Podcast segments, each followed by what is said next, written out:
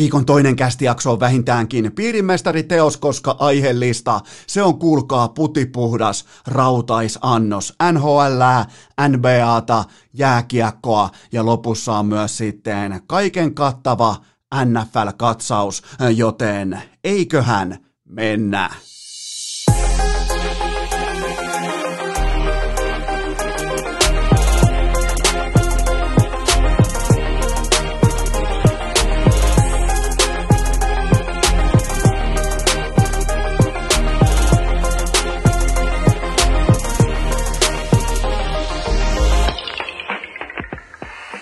Tervetuloa te kaikki mitä rakkahimmat kummikuuntelijat jälleen kerran urheilukästin mukaan. On tiistai 22. päivä syyskuuta ja on täysin luonnollista, että joskus meillä kaikilla on se vaikea päivä. Sä voit olla vaikka Dallas Starsin fani, sua vieläkin kaihertaa se viime yön eka erä. Sä voit olla vaikka Tuukka Rask, fanaatikko. Sä alat miettiä, että oliko farssi tässä kyseisessä Vezina Trofin jakotilaisuudessa. Saat olla, matan kohta siihen kantaa, matan myös Dallas Starsin viime yöhön kantaa. Mutta mä uskallan kuitenkin laittaa koko pääni, en ainoastaan puolivatia pantiksi, vaan koko poiju pantiksi sen puolesta, että sun päivä ei ole vaikeampi kuin eräällä herrasmiehellä Las Vegasissa. Sunnuntai-iltapäivänä paikallista aikaa hän päätti nimittäin, että lyönpäs nyt sitten $35,000 Atlanta Falconsille just sillä hetkellä, kun Falconsin kerroin oli yksi Vegasin kenties vedonlyöntihistorian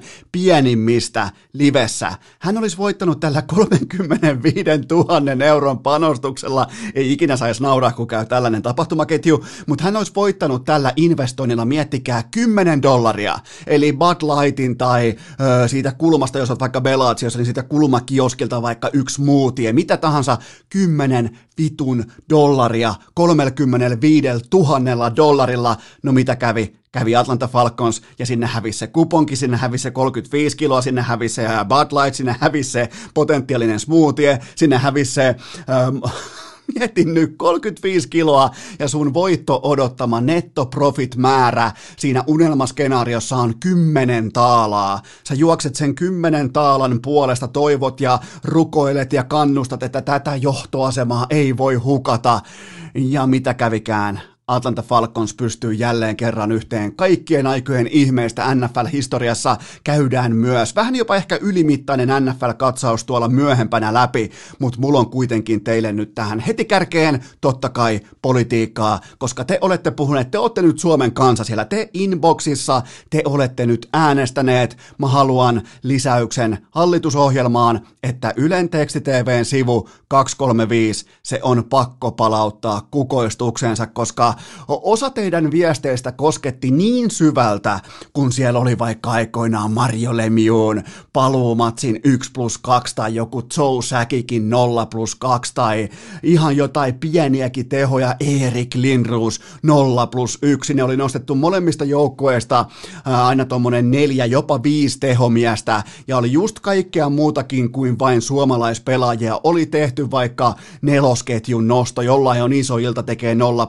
tai vastaavaa, niin oli kaikki syöttöpisteetkin mukana, niin toi aika NHL:stä se on saatava takaisin, ja siitä koko vastuun kantaa Yleisradio, joten hallitusohjelmaan se osuus siellä tai se taho, joka ohjaa Ylen toimintaa, niin ei muuta kuin vähän tuhdimpaa post-it-lappua peliin ja siihen, että 235 on pakko palauttaa kukoistukseensa, koska, ja osa varmaan muistaa senkin, että tehän lähetitte mulle, mä en edes osannut arvatakaan, että tämä mun pienimuotoinen jakson numero 235 romantisointi johtaa siihen, että sillä avattiin jonkinnäköinen luukku näköjään kummikuuntelijoiden nuoruudesta, teinivuosista, kenties joku eka ihastus, mitä tahansa. Mulla on muutama kohtaus ehkä nostettu esiinkin sellainen teidän lähettämä tarina, mutta en olisi koskaan kuvitellutkaan, että tulee... Jos nyt sanoin, että tulee vaikka 150 viestiä liittyen tähän 235 magiikkaan, niin jonkinlaisen roolin se on ottanut meidän kaikkien arjesta, ja tietenkin meillä, mä tarkoitan nyt urheilufaneja, lätkäfaneja, NHL-faneja, ja nimenomaan niitä, joilla oli se 21-tuumainen Finlunks omilla rahoilla, 499 Heinolan Pekkalasta, niin kyllähän se oli komeata katsoa, mutta te olette nyt puhunut, joten mun tehtävä on nyt junta tai hallitusohjelmaan sellainen reunaehtomerkintä, että 235 on pakko pakko, eihän tämä nykytaso, jos sä avaat vaikka just nyt ekaa kertaa Ylen tekstitv:n ja meet 235, niin jos sä kuvittelet, että toi on se taso, niin tässähän siis huijataan viattomia kansalaisia. Tämä ei ole lähelläkään kukoistuksen päiviä aikoinaan myös 236, mikä on tämän jakson numeraalilukema. 236 aikoinaan kaikki suomalaisraportit, alasivuilla erillisiä juttuja. Ne tilastot silloin vielä syötettiin itse sisään. Nykyään kaiken tekee kone. Miettikää, Skynet tuli paikalle ja robotti korvasi ihmisen, ja tämä robotti on täys fraud. Tämä robotti on robottien ikioma HCTPS. Ei todellakaan Ylen tekstitv-robotti ei jatkoa näillä näytöillä, koska aikoinaan siellä oli Säkikin 0+2, Polkaria 0+1, nimenomaan vain ja ainoastaan sen takia, että selänteellä oli yksi tehty maali. Rasinilla siihen kylkeen joku Oleg Tverdovskin 0+1, 0+2 siihen. Ai että miten hienoja hetkiä, mutta tämä ei vaan voi jatkuu näin. Tämä, siis Yle päätti säästää ja teki sen nimenomaan 235, joten nyt se robotti siitä rautaisesta letistä, rautaisista hiuksista vittuhun sieltä toimistolta ja takaisin nämä koko Suomen urheilujournalismin tärkeimmät toimittajat, eli Ylen tekstitv:n sisällöntuottajat, ei muuta kuin nämä tuplapalkattuna ja anteeksi pyydeltynä takaisin askiin, koska Suomi ansaitsee vahvan 235. Mulla on teille muutama tekstitv-muisto, mitä te laitoitte mulle inboxiin. Nämä on ihan tälleen lonkalta ammuttuna suurin piirtein, miten mä ne muistin teidän viestistä, mutta täällä on muutama erittäin kuolematon noteraus mukana, niin kyllähän tää oli yksi teistä lähetti, että kannusti muistaakseni itse Galgaria, vai kannustiko Anaheimia vai Galgaria, no kuitenkin kannusti läntisen konferenssin joukkuetta, niin oli tehnyt itselleen moottorikelkkakartasta pihistysapuvälineen, millä kun sä laitat sen siihen just täydellisesti kuvaputkitöllöttimen päälle, niin se kartta on tehty siten, että se jättää sieltä alareunasta ne läntisen, eli viimeisenä pelattavat matsit. Ne jää pois näkyvistä, kun taas sä voit nähdä vaikka, että mitä on käynyt Rangersin matseissa, mitä on käynyt Bostonin matseissa. Miettikää, mitä ne eroutta moottorikelkkakartasta, pihistysapuva, ja kaikkihan tietää, mitä on. Mä en edes lähde niinku perkaamaan pihistystekniikoita, sehän on melkein tärkein osa vedonlyömistä, ja tuloksien tarkistusta on se, että sulla pitää olla joku apuväline, millä sä pihistät ehkä vaikka NBA:ssa vaikka kvartsi kerrallaan tai NFL:ssä neljännes kerrallaan tai ensin kotijoukkueen maalit, sen jälkeen vierasjoukkueen maalit ja näihin löytyy siis jokaiselle oma lemmikkinsä, mutta kyllä toi tekee moottorikelkkakartasta oman pihistysapuvälineen, niin se on melkein, jos olisi vaikka tekniikan lukija vaikka siihen aikaan Otaniemen teknisestä korkeakoulusta, niin kyllä toi on diplomi-insinöörin tutkinto on tossa, se on valmis, se ei ole se telkkari, vaan se on toi pihistysapuväline.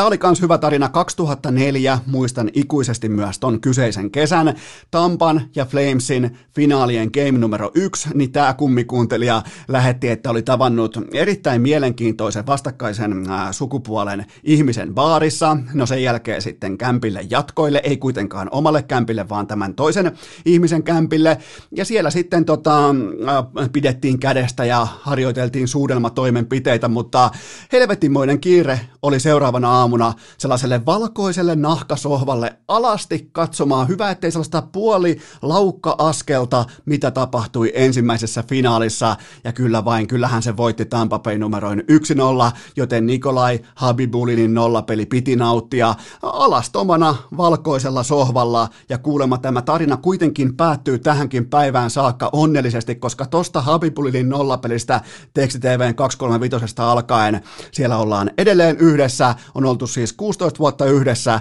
ja niistä 14 vuotta naimisista, joten miettikää mikä voima on 235:lla. Ensimmäinen aamu yhdessä, alasti valkoinen sohva ja ikuinen lupaus on sillä annettu. Tuli myös hyvä tarina siitä, kun jo osa varmasti muistaa silloin, kun tuli tämä digiboksien Aalto, herra jumala, kun teksti TV-nopeus. Siis se oli ihan sama kuin olisi käyttänyt epoa, nandrolonia, olisi käyttänyt hevoshormonia samaan aikaan, kun sä niin kun meet ensin kokeilemaan penkistä, aha, 72 kiloa, ok, meet uudestaan näiden sun toimenpiteiden jälkeen, niin nousee Volvo-penkistä, niin digiboksi oli vähän samanlaista dopingia tähän teksti TVn selaamiseen aikoinaan, ja joku teistä lähetti hyvin, kun oikein niin kun faija oli tullut erikseen ylpeänä esittelemään, että miten tämä digiboksi nyt toimii, että kun voi se muistaa jokaisen sivun erikseen. Jettä, koska meillä oli aikoinaan sitten myöhemmin joskus, kun vanhemmillekin tuli ihan oikea töllö, niin siihen aikaan, kun oli pakko olla digiboksi välissä, niin tässä boksissa riitti sitten selausmuistiin erittäin hyvin myös meillä. Niin tämä kolahti ainakin omaan lapaan niin sanotusti, ja aika monella teistä on kuvia myös tallessa, siis screenshotteja, kännykällä otettuja kuvia, kameralla siis, ihan siis vanhalla Sonin pokkarilla otettuja valokuvia tekstitv:n näytöstä, kun siellä on vaikka oma junnuvuosien maali, siellä on vaikka oman pojan, joku laittokin hyvin, että ikuisesti on tallessa se, kun oman pojan maali on A-junnujen siellä tuloskerronnan. Jos tekee siis matsin viimeisen maalin A-junnuissa, niin jää siihen tekstitv:lle sitten ensi yöksi. Niin näistä on kuvia, ja oli teillä aika monella vaikka Laineen 5 maalin ilta St. Louisia vastaan, siitä oli kuvat tallessa, Auston Matthewsin debyytti 4 maalia Ottavaa vastaan, siitäkin oli kuvat tallessa, ja toi oli mielenkiintoinen noteraus, että joku teistä oli tehnyt tutkimusta vuosia sitten, että silloin kun Nico Roosberg löi läpi F1, niin hänen kansallisuutensa tekstitv:llä piirrettiin suurin piirtein sen mukaan, että jos on top 3, niin menee sinne sinisellä, niin kuin suomalaiskuljettajat, mutta jos on sitten sijoilla ynnä muu, niin laitetaan sitten ihan niin kuin normi ulkomaalaisen nimi, tai listataan se ihan normi ulkomaalaisena siihen listaan, että jos top 3 suomalainen, mikä on mun mielestä aika rehti peli, että kaikki tietää, että se on kyllä Nico Roosbergin kansallisuus, siis teksti TV määritteli joka kerta kuulemma uudestaan Nico Roosbergin kansallisuuden sen mukaan, että miten hänen autonsa kulkee, joku laittoi mulle melkein tikarin sydämestä läpi, koska NBA:n 285 sivunumero 285 aikoinaan, niin joskus 2003-2004, niin sehän oli melkein primäärilähde nauttia niin kuin NBA on kovaa, hyvä ettei kellarinörtti dataa, siis siellä saattaa olla vaikka 3 merkittävintä pelaajaa molemmista joukkueista mainittu, eikä siis mitään pistetykkejä tai mitään, vaikka joku Ben Wallase 7 pistettä, 26 levypalloa ja 9 blokkia, jotain tällaista, niin ne oli hienoja aikoja, mutta Yle päätti, hallitus päätti, että vaihdetaan sinne Skynetin robotit tilalle, ja kattokaa, missä ollaan, ei olla yhdään, ei, siis aivan täysin tunteeton, kasvoton, ja monin paikoin myös sysipaska. Mä ihan pelkästään nostalgisista syistä käytän enää 235, ja mä toivon, että nyt tämä lakiesitys saadaan juntattua, Lex Urheilucast saadaan juntattua läpi nyt hallituksessa. Sanna Marin tarkkana, sä oot pitänyt hyvin pylsyn ulkona maasta, niin ota tästä nyt vielä seuraava. Sä et vielä itsekään tiedä, oot sä Tappara vai Ilves-fani, niin selvitä nyt edes tämä 235 keissi, niin sen jälkeen katsellaan nämä toisarvoiset asiat, kuten vaikka THL:n ohjeistukset ja avit ja kumppanit siihen, niin otetaan tärkeät asiat pöydälle, joten 235 pakko palauttaa kukoistuksensa, sen puolesta äänesti kaikki urheilukästin kummikuuntelijat. Ja on mulla, kuulkaa, ihan urheiluakin, saattaa tulla ehkä vähän shokkina, painoin just tommosen 13 minuuttia nyt tuohon kärkeen sitten aivan muista aiheista, mutta itsepä jälleen teitte valinnan 800 000 podcastia maailmassa ja sä oot siellä kuuntelemassa urheilukästiä, joten tässä kohdin pitää syyttää aivan ihan sitä itseään, mutta Stanley Cupin finaalit ottelu numero 2 on nyt louhittu, mietitty, pohdittu, se on aika vahvasti myös märehditty, mä oon käynyt sen vähän niin kuin portaittain läpi, että mitä mä totesin, mitä mä todistin, mitä mä näin, mitä mä otin talteen, ja mun tärkein takeaway, se on se, mä haluan aina pystyä tiivistämään ottelun yksittäiseen nostoon, yksittäiseen poimintaan, että mitä mä otan sieltä mun eväskoriin mukaan, ja sä oot nyt altavastaajana, sä oot ottelusarjan johdossa, sä näet vielä kaiken lisäksi että vastustajan supertähti, se purkaa heti alussa kiukkuaan, se purkaa turhautumistaan, se painaa päätä polviin, se etsii itseään, se käy koppikäytävällä, se filmaa, se huutaa, se kiroilee, se kiukuttelee ketjutovereille, niin mitä sä et silloin ainakaan tee? Mitä sä et tee vaikka, jos sulla oli aikoinaan vaikka Kobe Bryant samanlaisessa tilanteessa, sä et päästä sitä lämpeämään vapaaheittoviivalle, sä et tarjoa NFL:ssä jollekin Patrick Mahomesille helppoja first downeja keltaisilla liinoilla, sä et anna vaikka futiksessa jonkun messin saada palloa täyteen vauhtiin, sä yrität evätä sen tilanteen kaikin voimin, sä et anna yhtään, silloin sulla on se ambassadöörin kela, 7 tonninen ambassadööri, siinä on just 0,45 siimaa, sä et anna tuumaakaan siimaa pois sun kelalta, se on se sun taktiikka, sä oot altavastaaja, sä oot ottelusarjan johdossa, sä oot kuskin paikalla, ja mitä tekee Dallas Stars? Pavelski, kampitus, Oleksiak 40 metrin päässä kiekosta, tällä ei yleisteutarointi, mä ylensin hänet jo Ilari Melartiksi, ja nyt tässä oli tällaista niin kuin vanhaa Melarttia mukana, että luistellaan vahingossa vastustajan jätkää päin jossain 40 metriä kiekosta, ja sen jälkeen lähdetään pukille pohtimaan, että voi saatana, kun meni taas nappiin, mutta Nikita Kucherov oli pelkkää kiukkua, kaatuilua, pukukoppikäyntiä, pään painamista alas, tiuskimista, huutelua, kaikkea tätä oikeastaan ensimmäiset 10 minuuttia, sen jälkeen Dallas 2 aivan täysin höpö jäähyä, olisi ollut molemmat ihan täysin pelattavissa olevia tilanteita, etenkin tämä Oleksiak, mitä tapahtuu, ne tarjos punaista mattoa, että hei Nikita, me ollaan nyt nähty, että sulla ei oikein kulje meitä vastaan ja sä et oikein päässyt siihen omalle mukavuusalueelle, niin me tarjotaan, tuu tänne, tässä on katettu pöytä, tee mitä haluat, tää menee meidän piikkiin, tuu mukavuusalueelle, Dallas taas tarjoaa, ja Kucherov näytti 2 maagisella syötöllä, miettikää, 2 maagista syöttöä, ensin Pointille täydellinen rytmi siihen neljön keskelle ja sen jälkeen Palatille ihan siis jopa niin kuin härski K18 sivallusboksin läpi tyhjiä, niin siinä kääntyy ottelusarja. Näin ne ottelusarjat kääntyy. Nyt se on kolikon heitossa se itse sarja, mutta jos sä oot Dallas taas, sä oot alta vastaan, niin sä et anna näille Kobe Bryantille, sä et anna näille Patrick Mahomesille, sä et anna lajin todistetuille supertähdille, sä et anna niille vapaa lippua sinne mukavuusalueelle, että hei, tossa muuten ois, mä tarjoan. Mitä ne tekee? 2 syöttöä, matsi ohi, sit vielä 3-0, ja loppu oli siis vaan pyristelyä, taistelua, poltetun jää, koska Tampahan ei ollut taaskaan mitenkään erityisen hyvää. Nythän kaikki kuvittelee, jotka on käynyt siellä nykyään ehkä vähän heikkotasoisella 2-3-5, ne kuvittelee, että no toi oli varmaan Tampan peli, että kyllä tää on ollut Tampan ilta, mutta Tampahan oli aivan paska.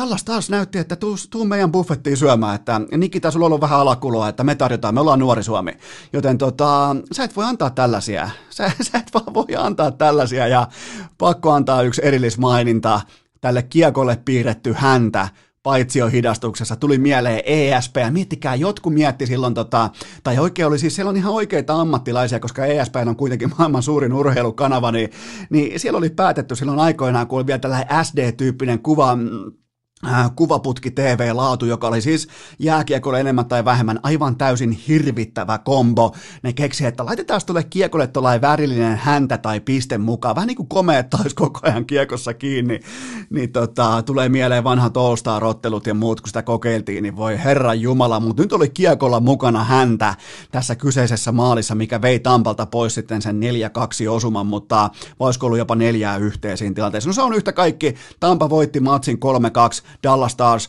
oli todella hyvä. Jos ottaa ton ensimmäisen punaisen maton, se vetää nyt rullalle, se viedään pois, sitä ei ole. Eli nyt ei ole pelattu tässä mun skenaariossa, nyt ei ole pelattu Tampa Bayn tärkeimpiä pelaajia, eli Victor Hedmania ja etenkään kiukuttelevaa Nikita Kucherovia ja sitten ehkä kenties vähän ontuvaa Brayden Pointia. Näitä ei ole nyt pelattu mukaan. Dallas Stars oli parempi joukko ja mun mielestä on hyvä lähteä tästä nyt kuitenkin 3. matsiin, koska ne itse tietää, että ne antoi tämän ottelun pois olemaan henkisesti laiskoja.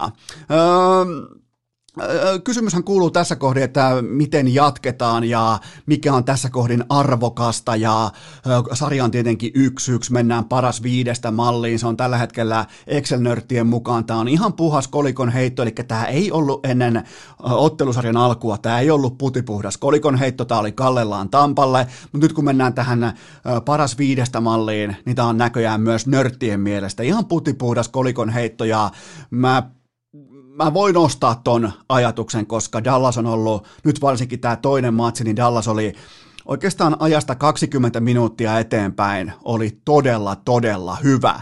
Mulla on muutama nosto vielä liittyen siihen, että mitä mä haluaisin nähdä, kenties nyt sitten keskiviikko-torstain välisenä yönä kello 03, kun Mäkinen kiekaisee ottelu numero 3 käyntiin, mutta mä haluan kysyä teiltä. Mä haluan, te olette nyt tämän tilanteen, teidän pitää antaa diagnoosi, teidän pitää antaa nyt resepti, teidän pitää antaa mulle, kun mä lähden tuohon apteekkiin, mun pitää tietää, mikä on oikea lääke, miten vitussa me saadaan Tyler Seguin, miten me saadaan hänet tuomaan se sama intohimo näihin Stanley Cupin otteluihin kuin siihen helvetin tärkeeseen alkulämmittelyyn. Miten me saadaan Tyler Seguin mukaan, miten me saadaan sekin, miten me tuodaan sen mukaan tähän ottelusarjaan, koska 2 peliä, yhteensä jäällä tommonen rontti 40 minuuttia, 0+0 ja 5 laukausta, ja nyt toisessa finaalissa, koska hän oli se suppilon viimeinen vahti, hän oli se, joka ammensi näitä tekopaikkoja, hänelle pelattiin kiekko, että tossa on, ole hyvä. Hänen maali odottama lukemansa oli tähän toiseen finaaliin peräti 1,35, se on ihan sairas lukema, se on todella kova lukema jääkiekossa. Ihan vaan vertailuksi vaikka Tampan johtavia pelaajia, Brayden Point 0,18, Nikita Kucherov 0,56, Killorn aika paljon maalineessa joka tapauksessa 0,27, joten Dallas on tällä hetkellä jopa... Ne yrittää väkisin pelata Seguinia mukaan tähän finaalisarjaan, koska hänen suurin fokuksensa just tällä hetkellä on se, että pääseekö viimeisenä pois alkulämmittelyn kaukalosta, että kuinka monta lisälenkkiä pitää tehdä vielä siellä jäällä, kuinka monta feikkimyyntikeikkaa pitää tehdä sinne koppikäytävälle, että voi vielä kerran tulla astumaan jäälle, siis sit ollaan viraali-ihmeitä, tehdään on pitkin Facebookia ja Instagramia, kuinka meidän Tyler pitää kiinni traditioista. Miten olisi sellainen traditio, että... Kun sä oot joukkueen parhaiten palkattu pelaaja, niin Stanley Cupin finaaleissa saisit parempi siellä itse ottelutapahtumassa kuin siinä alkulämmin. Miten olisi tällainen traditio? Miten olisi sellainen traditio, että sä et paskana housuun, kun kiekko on sun $10 miljoonan käsissä? Ja se pitäisi toimittaa kohti vastustajamaalia one-timeri, mikä pitäisi enemmän tai vähemmän olla sun leipälaukaus. Miten olisi tällainen traditio? Ihan vaan ehdotuksena heitän tämmöisen. Kohta numero 2 on se, että miten Dallas kaapii itselleen edun, jos ja kun Tampalla on jäällä näitä Jan Ruttaa ja vähän ehkä ontuvaa Kevin Sattenkirkkiä. Miten niistä haetaan näistä pakeista, joilla nyt ei varsinaisesti ihan just toi tennari liidä siellä jäällä, niin miten niistä haetaan se etu, koska etua on tällä hetkellä Dallasin hyökkäyspelissä on todella paljon itse ansaitsematonta etua tarjolla, koska Tampalla on käynyt pelaajamuutoksia, niillä on tullut ilmeisesti jonkinnäköisiä lisäloukkaantumisia, niillä on tällaisia perusluotettavia juhtia sivussa, niin kuin on totta kai kaikilla tässä vaiheessa, mutta Dallasin pitää pystyä ottamaan itselleen tuntuva tuhtietu, koska nyt tämä itse tilanne tarjoaa heille jatkuvasti, että ne tarjoaa siis tilannekohtaisia, jossa Dallas saa rummutettua sinne vaikka parhaat hyökkäysalueen kulmapelaajat, kun taas heillä on sitten jotain Ruttaa tai Sattenkirkkiä vastassa, joista kumpikaan ei pääse paineen alta yhtään mihinkään. Tämä on siis vaan kysymys, tämä ei ole mikään sellainen analyysi, että näihin pitäisi nyt jotenkin pystyä iskemään, koska me ei tiedetä sitä, että ketä ensiottelussa pelaa, mutta jos siellä on tällaista nähtävissä, jotka mäkin jopa huomaan, niin miksei näitä painosteta vielä enemmän. Kohta numero 3 on se, että miten, tai se on mahdotonta tietenkin, mutta millä eväin Dallas pystyisi monistamaan tämän toisen finaalin toisen erän. Se oli yksi parhaista eristä, mitä ne on ikinä pelannut. No okei, ikinä. Se nyt on aika urheilukästimäinen termi, mutta ainakin kuplassa. Mä en löytänyt kuplasta edes, ne nimittäin loi 4,5 maalin edestä maali odottamaan, ja mä löysin siis hyvin harvan niin kuin kokonaisen ottelun, missä Dallas on pystynyt luomaan samalla liukuhihnan tyyppisesti tekopaikkoja itselleen. Joten miten ne pystyy ottaa mukaan tuosta toisesta erästä? Miten ne pystyy kaivaa sieltä messiin? Se on avainkysymys, koska niillä on kuitenkin vastassa hitusen verran, tai oikeastaan ihan selkeästikin talentiltaan parempi jääkiekkojoukkue. Niiden pitää pystyä nyt ottamaan niitä eväitä, että miten noita ontuvia pelaajia, miten niistä napataan etu, ja miten tällaisia toisen erän heittomerkeissä suonenvetoja, niin miten niitä pystyy monistamaan sinne ottelun sisään, koska se on ihan kaikki kaikessa. Kohta numero 4. Roope Hintzin roolitus, ja tämä on myös viimeinen kohta, pelasi nyt 10 vaihtoa ja noin 5 minuuttia enemmän kuin ykkösmatsissa. Totta kai ykkösmatsin lopussa tuli se tälli tuohon jalkaan, kun se uhrautui joukkueen edestä, mutta luotetaan, tulkaa messiin, otetaan taas kädestä kiinni ja tulkaa Eno Eskon kelkkaa, koska luotetaan nyt Herran Jumala omiin silmiimme. Miten ihmeessä nämä Hintzin isommat minuutit ei ole koko ajan ihan itsestään selviä, siis se luistelun dynamiikka, varsinkin kun Dallasit alkoi loppua kohden, sieltä niin kuin alkoi ihan oikeasti häviämään bensakoneesta. Katsoit vaikka viimeiset vaihot, kun siellä juntattiin näillä pelaajilla, millä on aina juntattu. Siellä on Radulovia, Beni, siellä on Seginiä, siellä on tätä osastoa kentällä. Ne on aikoinaan tiensä sinne ansainnut, niin olkoon nyt siellä, mutta kun kukaan ei pääse yhtään mihinkään, ne on kuin Eno Esko jossain Montrakerilla, jossain Sipoonkorven kansallispuiston semmoisessa nilkankorkusessa ja polvenkorkusessa suossa, missä vähän tuoksuu hevosen paska, kun se ei liiku se fillari mihinkään, niin olisiko sinne syytä alkaa heittää Roope Hintziä, joka tulee pelkällä luisteluvoimalla jengistä ohi tuolla, vai onko mä ihan väärässä? Koska mä näen hyvän jääkiekkoilija, mä näen todella laadukkaan jääkiekkoilija, jonka liikennopeus tällä hetkellä on myrkkyä Tampa Baylle, pystyy haastaa rystylle, pystyy haastaa kämmenelle, pystyy luomaan itse oman laukaisupaikkansa. Mä en voi ymmärtää, miksei hän pelaa tuommoista 18-19 minuuttia, minkä takia siellä pelataan tällaisella niin kuin kausikorttisysteemillä, että kun se on kerran ostettu se kausikortti vaikka ykkösketjuun, niin minkä takia ei tapahdu mitään muutoksia. Se on mulle ihan täys shokki, että Roope Hintz on todella hyvä jääkiekkoilija. Se on siis... Ja nyt varsinkin, kun alkaa tulla vastustajat, tulee tällejä, tulee loukkaantumisia, siellä mennään pulpenista hakemaan jotain Jan Ruttaa puolustukseen, niin nämä on niitä Roope Hintzin matseja. Tuon luistelun lennetään ohi jengistä ja varsinkin kolmas erä.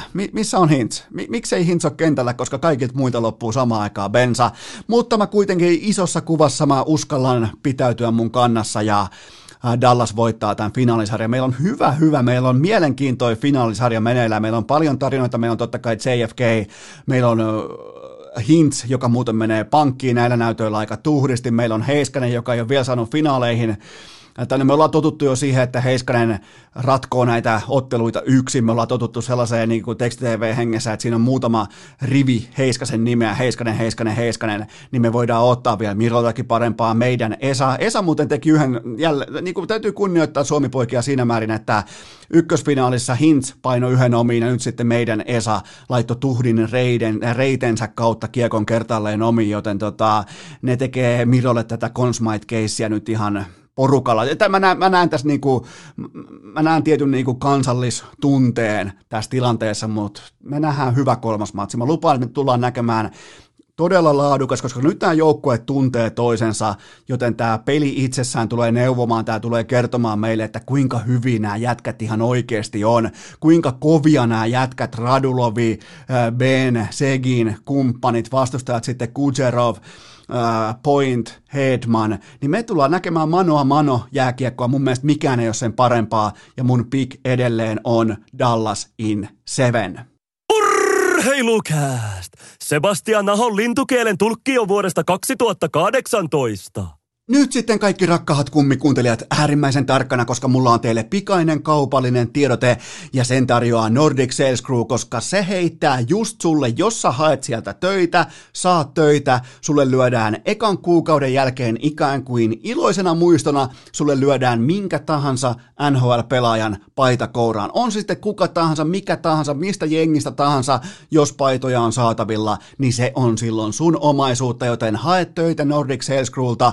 Siihen vaikka mieti lähtee ulkojäälle, sulla on vaikka Kiviranta selässä, sulla on vaikka meidän Esa. Sulla ei välttämättä ole Esan tukkeja, mutta sulla voi olla hänen pelipaitansa Miro Heiskasen nelospaidalla ulkojäälle, joten hakekaa töitä. Ja mä haluan nyt haastaa, sano sun kavereille, joku teistä pohtii kuitenkin, että pitäisikö vaihtaa työpaikkaa, pitäisikö mennä töihin, pitäisikö hakea tähän syksyyn. Tämä on kuitenkin, nyt mennään kohti lokakuuta, niin nämä on nyt viimeisiä hetkiä, kun oman vuoden voi laittaa vielä ojennukseen. Niin suosittele sun kaverille, kerro sun kaverille, että Nordic Sales Crew etsii työntekijöitä. Siellä nimittäin opetellaan sitten myymään. Siellä on jatkuva koulutus, siellä on personal trainer-palvelut, siellä on kuntosalijäsenyydet, siellä on mentaalivalmennukset, siellä pidetään susta huolta, mä menen siitä takuuseen, joten sun työpaikka, sun kavereiden työpaikka, suosittele sun kaverille, jos sä itse oot jo duunissa, laittakaa sinne WhatsAppeihin, laittakaa sinne kaveriporukan keskusteluihin, että hei,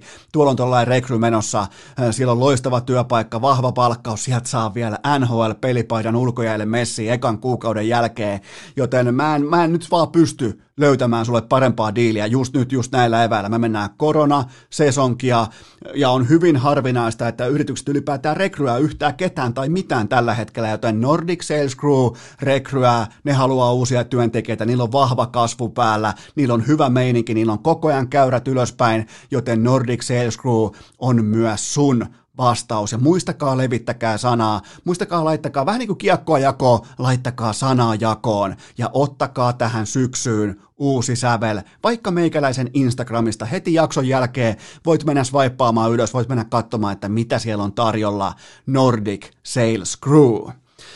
Tähän kylkeen mulla on vielä nopea kaupallinen tiedote ja tämän tarjoaa Viaplay ja V-Sport-kanavat, koska miettikääpä nyt tätä viikkoa. NHL-finaalit torstai-aamuna 3:00, lauantai-aamuna 3:00, sunnuntai-aamuna 3:00, eli siellä on heti Mäkinen totta kai Askissa, ja kenties hyvin todennäköistä, että mennään ottelun numero 6, nimittäin mä en nyt usko kummankaan joukkueen 3 ottelun voittoputkeen.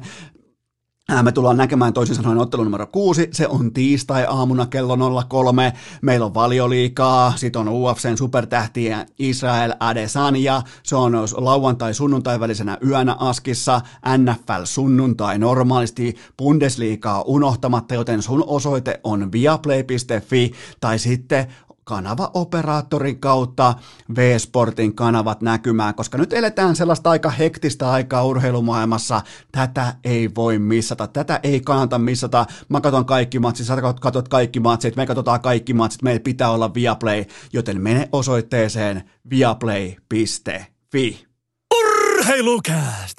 Yhtä hukassa kuin Puhtimäki Helsingissä!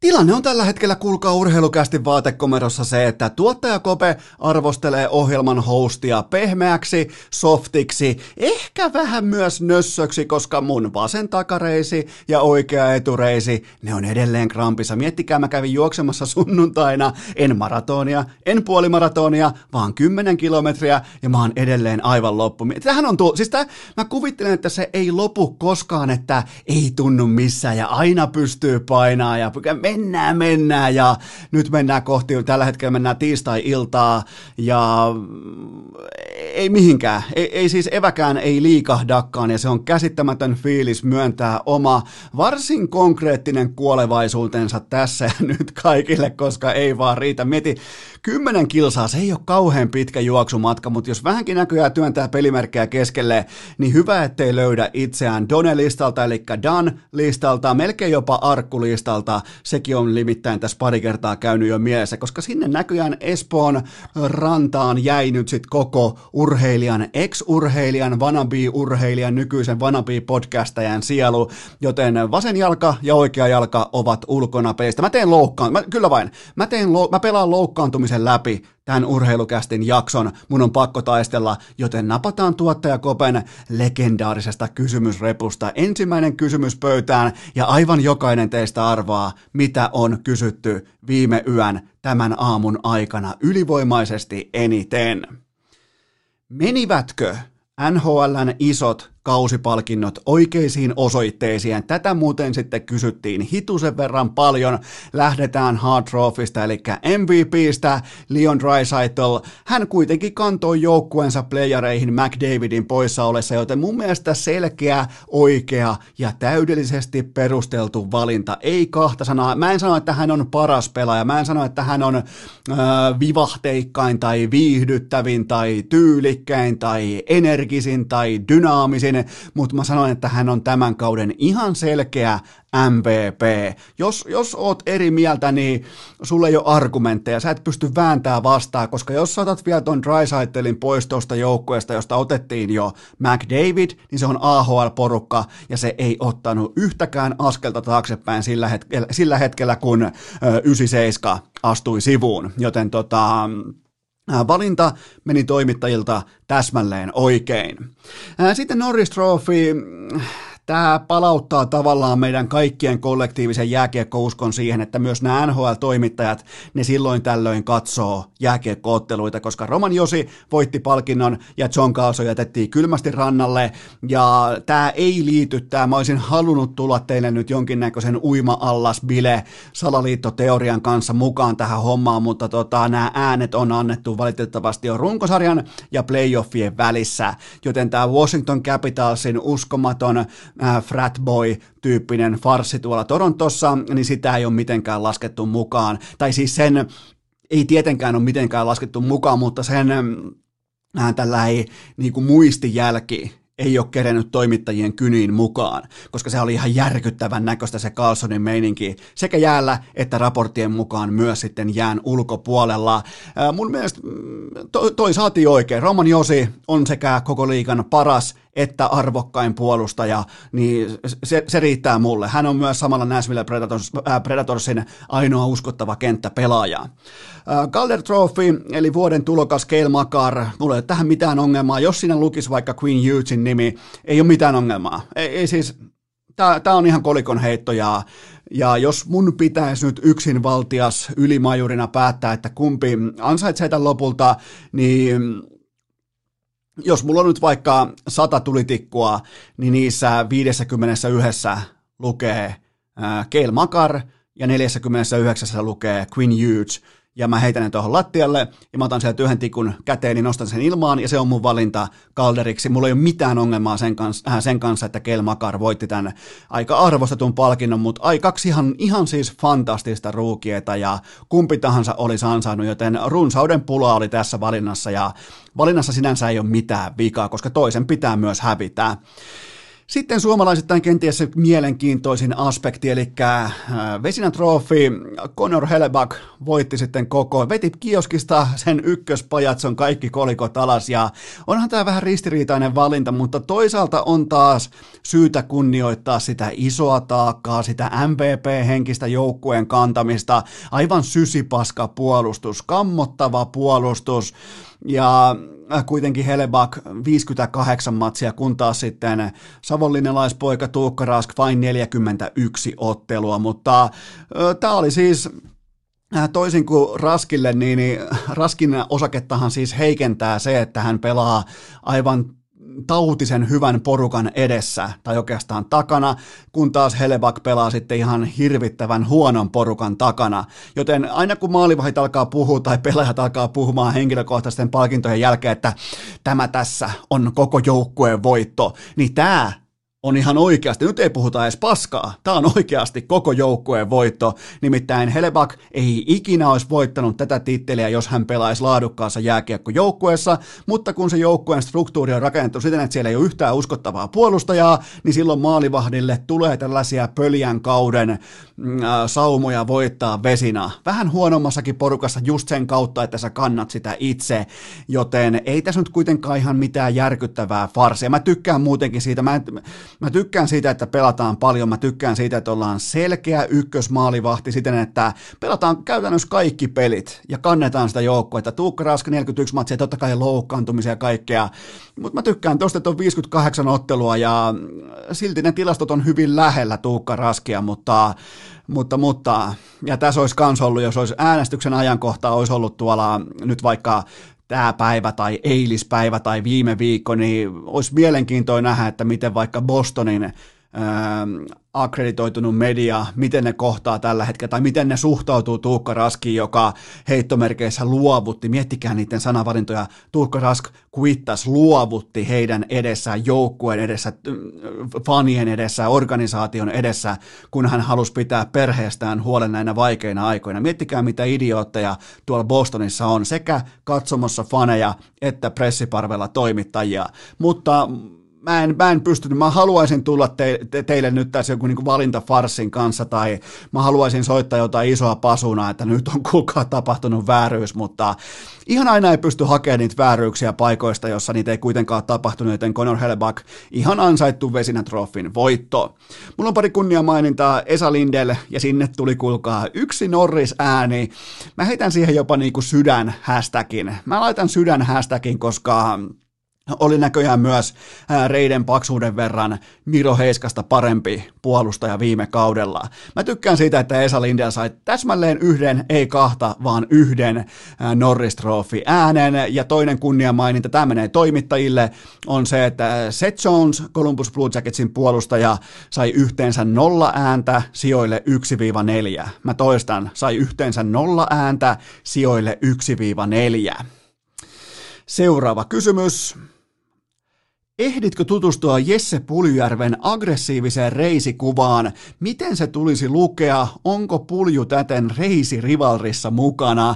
No mukana, siis onhan Jukuritkin tavallaan Kanadamalia jahdissa mukana, mutta mä arvostan Puljujärven avoimuutta, innokkuutta ja ennen kaikkea tämän niinku tekemisen aihiota, mutta onhan tuossa nyt ihan helvetillinen matka sitten vielä Esan tukkeihin tai Ranen kokonaisvaltaiseen jalkadominanssiin, niinku tällaiseen persedominanssi, joten Puljulta aika niinku rohkea haasto. Mä arvostan sitä, että uskaltaa heittää itsensä just näinä suurina reisipäivinä likoon, mutta vielä on töitä. Onneksi on tekemässä töitä. Onneksi kaikki raportit tällä hetkellä Oulusta kertoo. Mulla on siellä, kuulkaa, kadut täynnä Urheilukästin kuiskuttajia, lähteitä. Kaikki raportit kertoo, että Jesse Puljujärvi oikeastaan ekaa kertaa, kenties tokaa kesää, tokaa syksyä elämästään. Miettikää ottaa jääkeikon tosissaan. Mahtava. Siis tää on musiikkia mun korville. Jesse Puljujärvi ottaa jääkeikon tosissaan. Hän tietää, mitä hän on tekemässä, ja Kärpät ihan ehdottomasti Suomen paras urheiluorganisaatio. Siitä ei ole kahta sanaa. Jos ne saa ton Puljujärven nostettua uskottavaksi NHL-pelaajaksi, niin se on yksi kaikkien aikojen muutostyöprosesseista suomalaisessa jääkiekossa. Mä uskallan laittaa sen nyt jo pankkiin. Seuraava kysymys. Uskotko todella, että Jarmo Kekäläinen on Jesse Puljujärven kintereillä? Tietenkin uskon, koska näillä tällaisilla 2016 tapahtumilla ei ole mitään merkitystä. Kekäläinen oli silloin oikeassa, on edelleen oikeassa, on ollut koko matkan oikeassa. Esimerkiksi vaikka mä olisin ollut väärässä, säkin olisit varmaan ollut väärässä, se kenties erottaa meidät, mut ja vaikka Kekäläisen toisistaan, että sillä ei ole ihan hirveästi varaa olla väärässä, kun taas mä voin olla kerran vaikka varttiin väärässä ja ketään ei kiinnosta pätkääkään, mutta siis tätähän siis on olla GM ammattilaisurheilussa, että sä aistit valueta, sä aistit arvonnousua just ennen kuin se arvonnousu konkreettisesti tapahtuu, joten mä en näe lainkaan, mä olisin jopa vähän pettynyt, jos Jarmo Kekäläinen ei olisi Puljun kintereillä. Siis hän aistii arvon nousua, ja totta kai silloin ollaan, kun ollaan yksi koko lajin parhaista GMistä, niin totta kai silloin ollaan. Se on siis GMn... Se oikeastaan kaikessa urheilussa on, vaikka sitten NFL, NBA tai NHL, niin se on oikeastaan GM:n ainoa työ. On ostaa silloin, kun se arvonnousu ei ole vielä tapahtunut. Tehdä niitä sopimuksia silloin, kun sinne ei laiteta sitä vikaa nollaa enää perään. Joten en ole yhtään yllättynyt siitä, että Kekäläinen on tehnyt noteraukset Puljujärven voimakkaasta noususta kohti SM-liigan dominoivaa pelaajaa ensi kaudella. Sen voi melkein uskaltaa jo sanoa, että mä laitoin standardi on se, että Puljujärvi on tuommoinen vähintään piste per peli, mutta me tullaan varmaan näkemään sellainen Janne Pesos, Ville Leino-tyyppinen kausi nyt tässä. Seuraava kysymys. No kysytään silti. Ostatko tätä spekulaatiota, että Mikko Koivu Edmontoniin? No en osta, koska Mikko Koivu ei ole enää riittävän hyvä jääkiekkoilija. Ja täytyy kuitenkin muistaa se, että Edmonton on vihdoin uskaltanut katsoa eteenpäin, ei siis eiliseen, ei viime viikkoon, ei historiaan.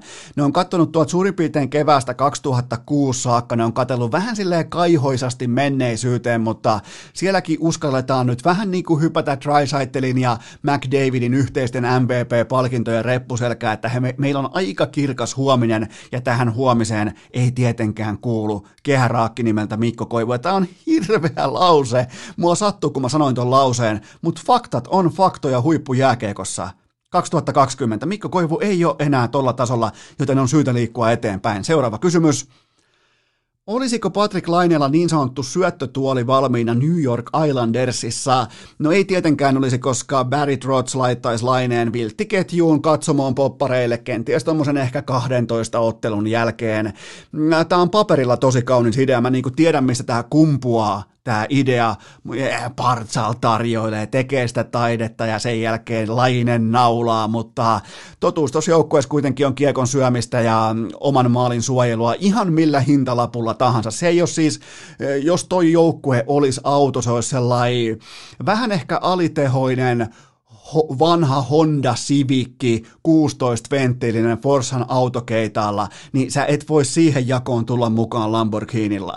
Joten tää spekulaatio, tää on aivan typerä spekulaatio, mutta on myös itsensä pelaajan kannalta tähän saakka kuuluista mun mielestä heikoin. Tää olisi yhtä kuin Laineen uran käytännössä stop-liikennemerkki.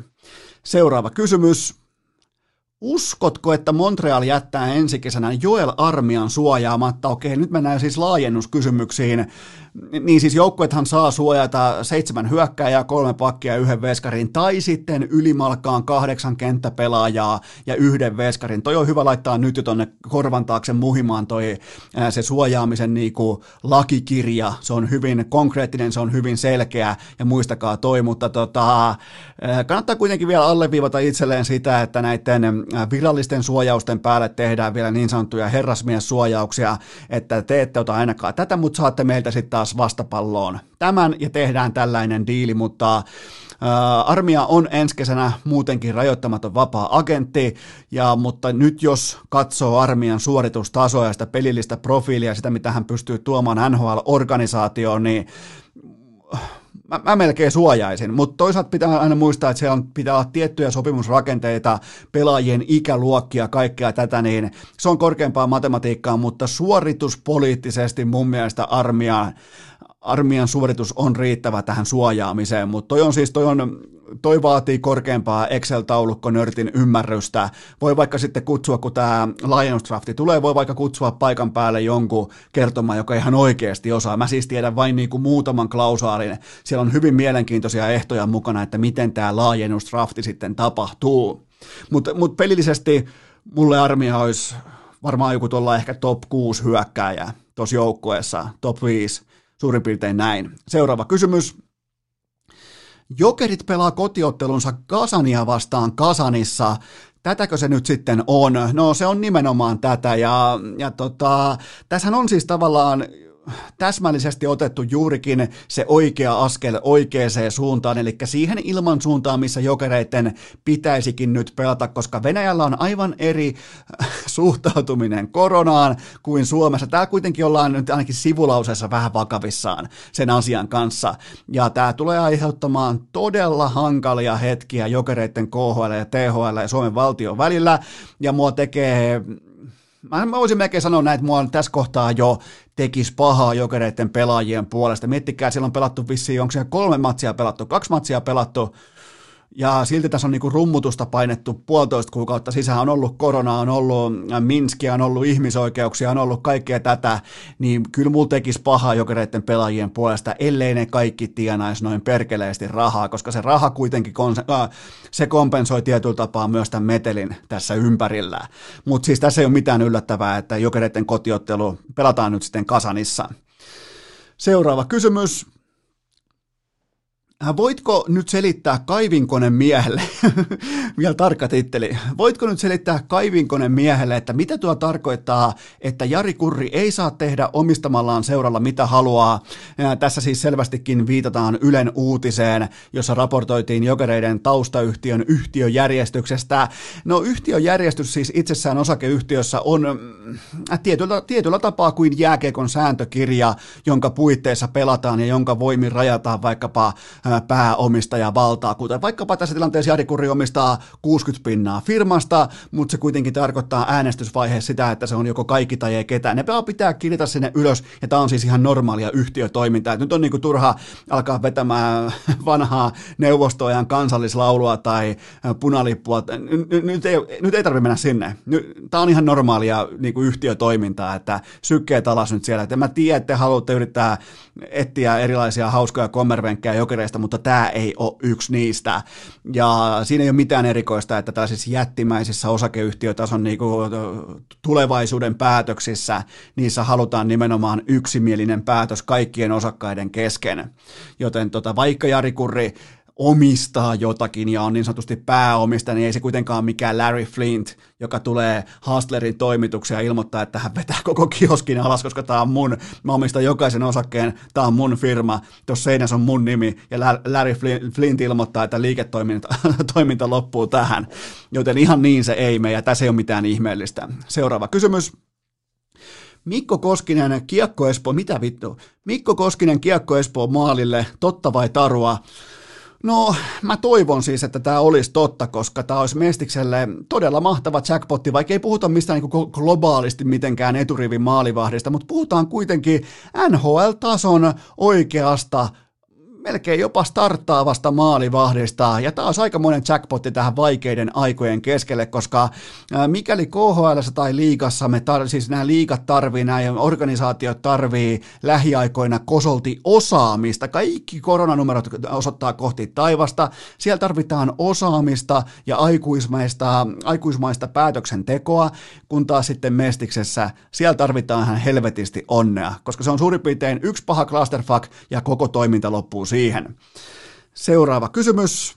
Kuinka ison loven Ville Leskisen poissaolo jättää HIFK:n hyökkäyspelaamiseen? Hän on siis raporttien mukaan 2-3 kuukautta sivussa heti tähän kärkeen, ja Leskinenhän teki viime kaudella Stadissa salakavalasti 22 peliä 24 paunaa. Mä olin ihan varma, että hän menee takaisin Kärppiin, tulikin HIFK:iin ja oli oikeasti hyvä.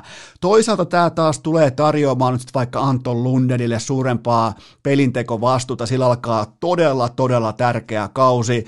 Miksei jopa vaikka toinen raitin pelaaja Niklas Nordgreni, miksei hän pystyisi astumaan ehkä ripauksen verran. Mä en siis tarkalleen tiedä, mun on pakko myöntää, mä en tiedä Nordgrenin tilannetta, mutta kaikki junnukäyrät osoittaa, että tässä aletaan olla nyt sillä rajalla, että tuleeko liigatason huippupelaaja, tuleeko mestispelaaja, tuleeko pelaaja ollenkaan, joten nämä on siis kaikki, aina kun tulee eturivin supertähdet, tulee tällainen alkukauden tilanne eteen, niin se tarjoaa nimenomaan nuoremmalle katralle, se tarjoaa sen ponnahduslaudan, mitä ne on kenties oottanut jo vuosikausia, 2-3 vuotta eteensä. Se on nyt, se on tässä se mahdollisuus kaikille muille, koska Leskinen, joukkueen supertähti, on sivussa. Viimeinen kysymys tähän erään, tämä on muuten kova. The Rock repi sähkökatkon aikana kotinsa ulkoportin irti. Kuka suomalainen urheilija tai urheilijatoimija tai urheilutoimija kykenisi samaan? No ensin pitää kyetä kartoittamaan tahot, joilla ylipäätään olisi varaa ulkoporttiin, koska ne ei ole. Ne ei ole sitten, varsinkaan nuo sähköiset portit, niin ne ei ole mitään, että lähdenpä käymään nyt Tokmannissa illalla ja tuon sieltä portin mukana. Ne on kalliita rakkineita, mutta jos nyt pitää pohtia yksillä riittäisi tuohon haasteeseen, niin kyllä se on vähemmän yllättäen, se löytyy Helsingistä ja se tykkää muuten joskus aina silloin tällöin sanoa näin. Huomenna ollaan Norikso. Se on nimittäin Jarno Piikkarainen, mutta se ei sinällään revi ulkoporttia irti, mutta jos tulee oikein tosi paikka ja pitää lähteä, tietsä, paloheinässä sataa ensilumia, pitää päässä laittaa peltosilla toistot sisään, pitää päässä tasatyönnöt laittaa kohille, niin kyllä se repii sieltä auton katolta suksiboksin irti niistä telineistä ilman minkäännäköistä avaustoimenpidettä tai mitään. Mä jotenkin niin pystyisin näkemään, että suuttunut Jarno Pikkarainen kykenee samaa kuin The Rock. Urheilukääst! Korona vei kaiken, mutta kästi! Se ei pelasta ketään!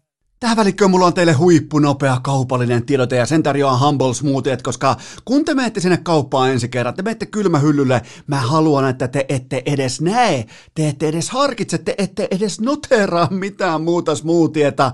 Meillä kaikilla on tässä syksyn korvalla enemmän tai vähemmän smoothie-jano. Älkää tehkö virheitä, älkää valitko väärin, tää on kuin olisi GM, urheilussa, NHL:ssä, NBA:ssa, ei vaan voi valita väärin, ei voi vetää draftia viikolla. Silloin käy samalla tavalla kuin Buffalo Sabresille ja Detroit Red Wingsille ja kumppaneille, joten älä ole Red Wings, vaan ole laatuorganisaatio, ole Colorado Avalanche ja tee siellä smoothie-hyllyllä oikeita päätöksiä, oo se Joe Sakic ja valitse, kulkaa sieltä tarkasti se Humble Smoothie, koska tämän hetken, mulla on teille muuten rankingissa, mulla on teille ihan uusi update tähän syksyyn, Mango, se on vetänyt takaisin itsensä ykköseksi, kakkosena ananas KK, sen jälkeen vihreä, sen jälkeen marja. Ja muistakaa jättää korttelitoiveita, niitä voi jättää Alepassa. Meet vaan, kirjoitat Googleen korttelitoive, valitset sun lähimmän Alepan, jos asut Helsingin alueella. Sen jälkeen kirjoitat siihen, mitä haluat. Sä haluat Humblea, sitä on munkin. Ihan tässä kuulkaa, mun naapuri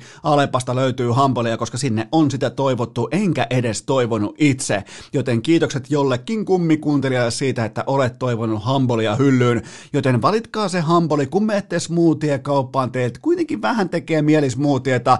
Voisi jopa sanoa, että paras aamupala tällä hetkellä, minkä voi nauttia, on Humble smoothie, joten ottakaa Humble haltuun, pyytäkää korttelitoivetta, pyytäkää kauppialta, laittakaa toistoja sisään, laittakaa nimenomaan lappua sisään sinne, että Humblea tulee hylly täyteen, nimenomaan kylmähylly on viimeisen päälle, tai menkää osoitteeseen yourhumble.com, sieltä koodilla urheilu tulee 10% alennusta, mutta muistakaa kuitenkin siellä kaupassa, älkää valitko väärin, koska Humble on Suomen paras smoothie. Tähän kylkee myös huippunopea K18-tuote. Informaatio keskiviikkona kerroinpäällikkö kello 12 alkaen. Siellä on 5 huntia lisäpotissa. Mulla on kuitenkin teille yksi nosto liuskalle perjantain, oikeastaan perjantain pikkutunneille, torstai-perjantai yölle. Tää on NFL, Jacksonville vastaan Miami, over 47,5 pistettä. Kummatkin QB:t pelaa tällä hetkellä tyylillä, joka tuottaa tietynlaista pisteodottamaa kumpaakin kenttäpäätyyn. Eli ne tekee vähän niin kuin maaleja sekä vastustajan nuottaan, mutta myös omaansa jatkuvalla syötöllä, ja tämä ainakin mahdollistaa myös omien maalien synnyn ja lyhyiden kenttien synnyn sitten vastustajalle, ja kummankin hapuileva puolustus tulee lyhyen viikon jälkeen oikeastaan melko hakattuna tähän otteluun, että on hyökkäyksille jättimäinen etu, joten over 47,5 paunaa lapulle tähän matsiin, jota kukaan ei katso. Kaikki pelaaminen totta kai K18 ja ennen kaikkea maltilla, nyt mennään eteenpäin.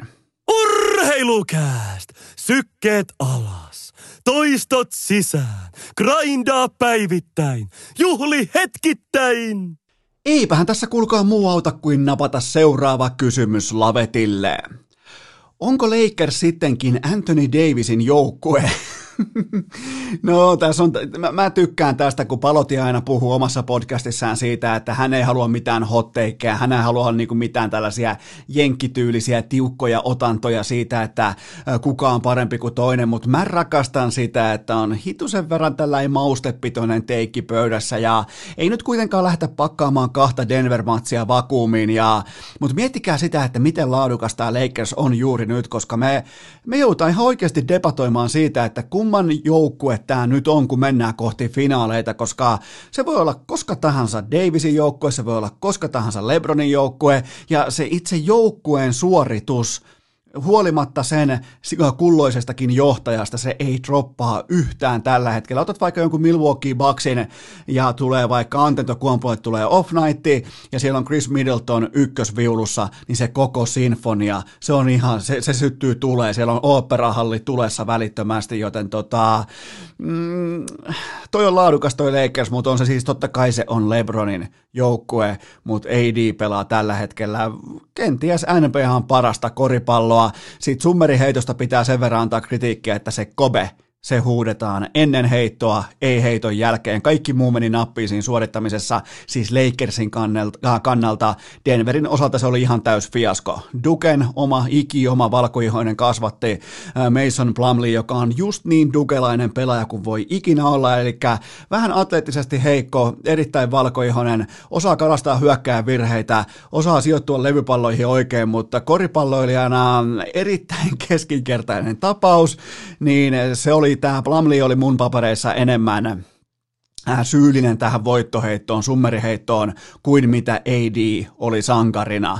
Sä et voi jättää siis tuommoista 1,5 metrin bodycapia, sä et voi yrittää kommunikoinnilla irrottaa jotain toista pelaajaa LeBron fucking Jamesista tuommoisessa tilanteessa.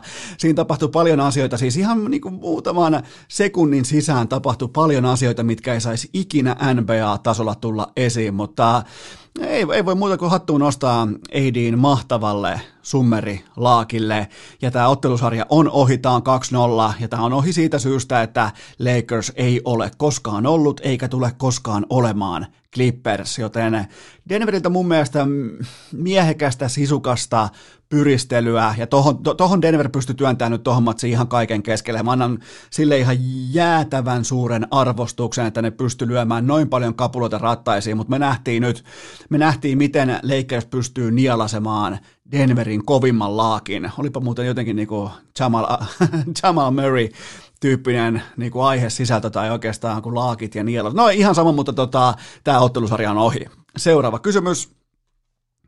Millä mielin otit vastaan raportit, että Clippersin pelaajat naureskelivat Paul Georgein pukukoppipuheelle seiskapelin jälkeen? No tämä tavallaan kertoo ihan kaiken oleellisen tästä playoff-mikkihiirestä, että tämä on vähän niin kuin kouluryhmätyö, josta kaikki, joka ikinen jää luokalleen lopulta sen yksittäisen ryhmätyön takia, kaikki jää luokalleen ja sitten se yksi feikkijohtaja tulee sieltä valamaan uskoa ja taputtamaan käsiä, että ei kuulkaa, ei pojat ja tytöt, ei mitään hätää, että nyt vaan tsempataan ja uskotaan itseemme ja tullaan takaisin. Niin tämä on just sitä feikkijohtamista ja en yhtään ihmettele, että siellä on pyöritelty silmiä ihan huolella kopissa. Seuraava kysymys. Mitä ajattelet Bronny Jamesin kannabiskohusta? No onhan nyt tollainen spliffin vetäminen, niin onhan se nyt ainakin parempi vaihtoehto kuin se väkinäinen LeBronin punaviiniharrastus ja nämä Michael Jordan wannabe sikarin polttelut. Siellähän siis tumpataan lapsetkin täyteen punaviinia ja sikaria, joten ehkä Bronny haluaa ottaa vapaapäiviä tästä jatkuvasta punaviinin kittaamisesta, joten annan hänelle tästä vapaa taipaleen. Seuraava kysymys.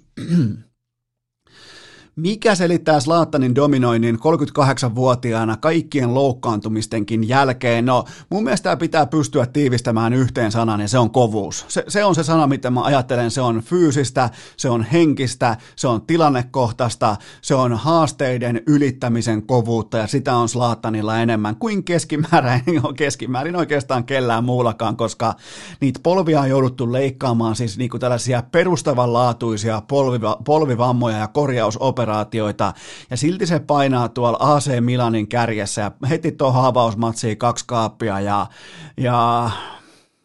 se on yksi jalkapallohistorian tylyimmistä maalintekijöistä, mutta se määrittävä tekijä on se kovuus, se miten paljon se on valmis työntämään itseään sieltä rajan yli, jotta se pysyy ensinnäkin nuorempien tahdissa, mutta vielä pystyy tulemaan noista loukkaantumisista tohon kuntoon ja vielä dominoimaan tossa iässä 30. Mä en pysty juoksemaan yhtä espoolaista rantalenkkiä 10 kilometriä, niin toi panaa vielä mua 2 vuotta vanhempana noiden kaikkien vammojen jälkeen tollaista tulosta pöytään, niin yksi kaikkien aikojen kovimmista. Seuraava kysymys. Kuinka merkittävä vahvistus Luis Suarez on Atletico Madridiin?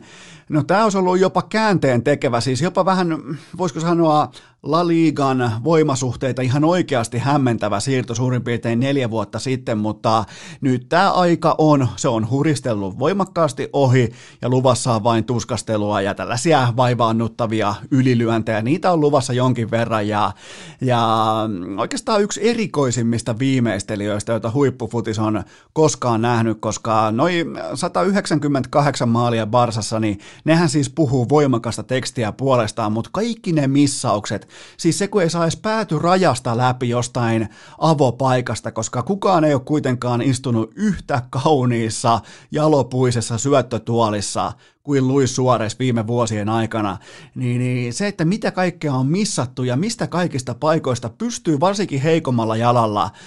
Ensin teet ratkaisun kuin enkeli, joku prime-vuosien Ruud van Nistelrooy, missä niinku pitää saada se täydellinen tatsi johonkin volleypalloon, ja sama pallo 3 minuuttia myöhemmin lähtee hyvä, ettei Kataloniasta ulos. Joten hyvin mystinen maalintekijäprofiili, ja sekin on mielenkiintoista miettiä vielä, että missä on Suárezin sydän, missä on motivaatio, missä on sitoutuminen Atleticoon, koska sehän teki aivan kaikkensa, jotta se olisi päässyt Juventukseen, se jopa huijas Italian kielikokeessa, jotta olisi saanut tämän jonkinnäköisen semipassin, jolla saa oikeutensa tähän mestarien liigaan tai jotain vastaavaa, niin se oli siis pyytänyt itselleen tai maksanut itselleen, järjestelmä on aina ostettavissa, niin se oli maksanut itselleen ensin nämä kysymykset, jotta pääsee vastaamaan vähän niin kuin pedattuun pöytään sitten nämä omat vastaukset, eli jäi siis kiinni huijaamisesta, eli niin paljon se halusi Juventukseen, joten tämä taitaa vähän nyt tämä Atletico tuntua sitten Slapi Segoncilta tämän jälkeen, mutta oli miten oli, mielenkiintoinen kaveri, mutta ei mitään käyttöä enää huippujalkapallossa. Seuraava kysymys. Miksi et tarjonnut raporttia PK35 Japs-ottelusta? Ei Mikkosta, ei mainintaa. Seuraava kysymys.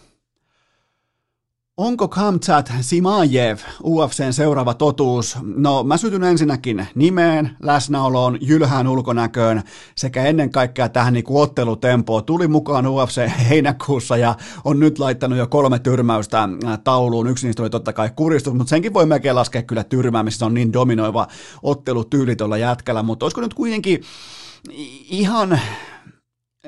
ihan ottaa siis edes hetki rauhassa sykkeitä alas ja otetaan, että sieltä tulisi se ensimmäinen ottelu nyt jotain ihan oikeaa UFC-herraa vastaan. Siis joku ihan oikea UFC-ottelija tuotaisi, ettei nyt ihan siis tällaista niinku hiekkasäkkiosastoa vedettäisi ja tyrmättäisi niitä ekalla laakilla, jotka putoaa, siis tällaiset lasileuvat putoaa ensimmäisestä laakista, niin se on kuitenkin ammattilaisena 9-0 vasta, se on 26-vuotias jätkä, se on vasta 9 ammattilaismatsia ottanut, ja näistä matseista ensimmäiset 6 kappaletta jossain lähiöbaarin nurkassa, just siinä karaokekoneen vieressä, joten sykkeitä alas, nyt sieltä joku Darren Till tai Kelvin Gastelum tai joku muu vastaava mittariksi tuolta keskisarjasta, ja sen jälkeen sitten nostellaan sitä Ruotsin viiriä salkoja, sen jälkeen ollaan varmoja sitten siitä, että tämä on se totuus, mutta kun me ollaan nähty niin paljon näitä ohipuhalluksia viime vuosina, joten odotetaan nyt edes se ensimmäinen oikea ottelu.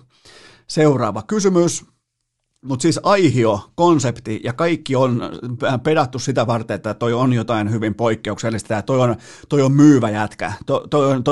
Tos on helvetisti karismaa. Seuraava kysymys. Onko Kouvolan pallonlyöjät sinappituubista Onko Kouvolan pallonlyöjät sinappituubista ensimmäisenä tulevaa kellertävää läpikuultavaa nestettä, eli nyt on tehty tällainen Arsenal-käänteiskortti keltaiseen maailmaan, ja ei nyt kuitenkaan tehdä mitään olettamuksia, että Kopla olisi pesäpallon ikioma Arsenal.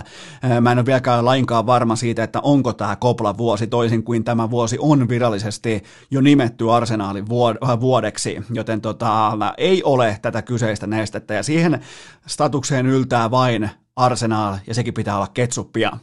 Seuraava kysymys. Mikä on yleisurheilussa se maailmanennätys, joka ei tule koskaan rikkoutumaan? No, vastaus tähän on yllättävänkin helppo, ja se on tietenkin naisten kuula. Natalia Lisovskaja, 22-63 aikoinaan Moskovassa kotikentällään, ja nakkas muuten samaan kisaan 2 maailmanennätystä, ja ennätys siis tehtiin aikana, jolloin Neuvostoliiton doupatut miehet saivat osallistua naisten sarjaan. Seuraava kysymys. Mitä arvelet tuollaisena meritoituneena pitkän matkan juoksijana, että kauanko pysyisit vaikkapa Topi Raitasen vauhdissa? No, Raitasen paras 3000 metriä on 7,52,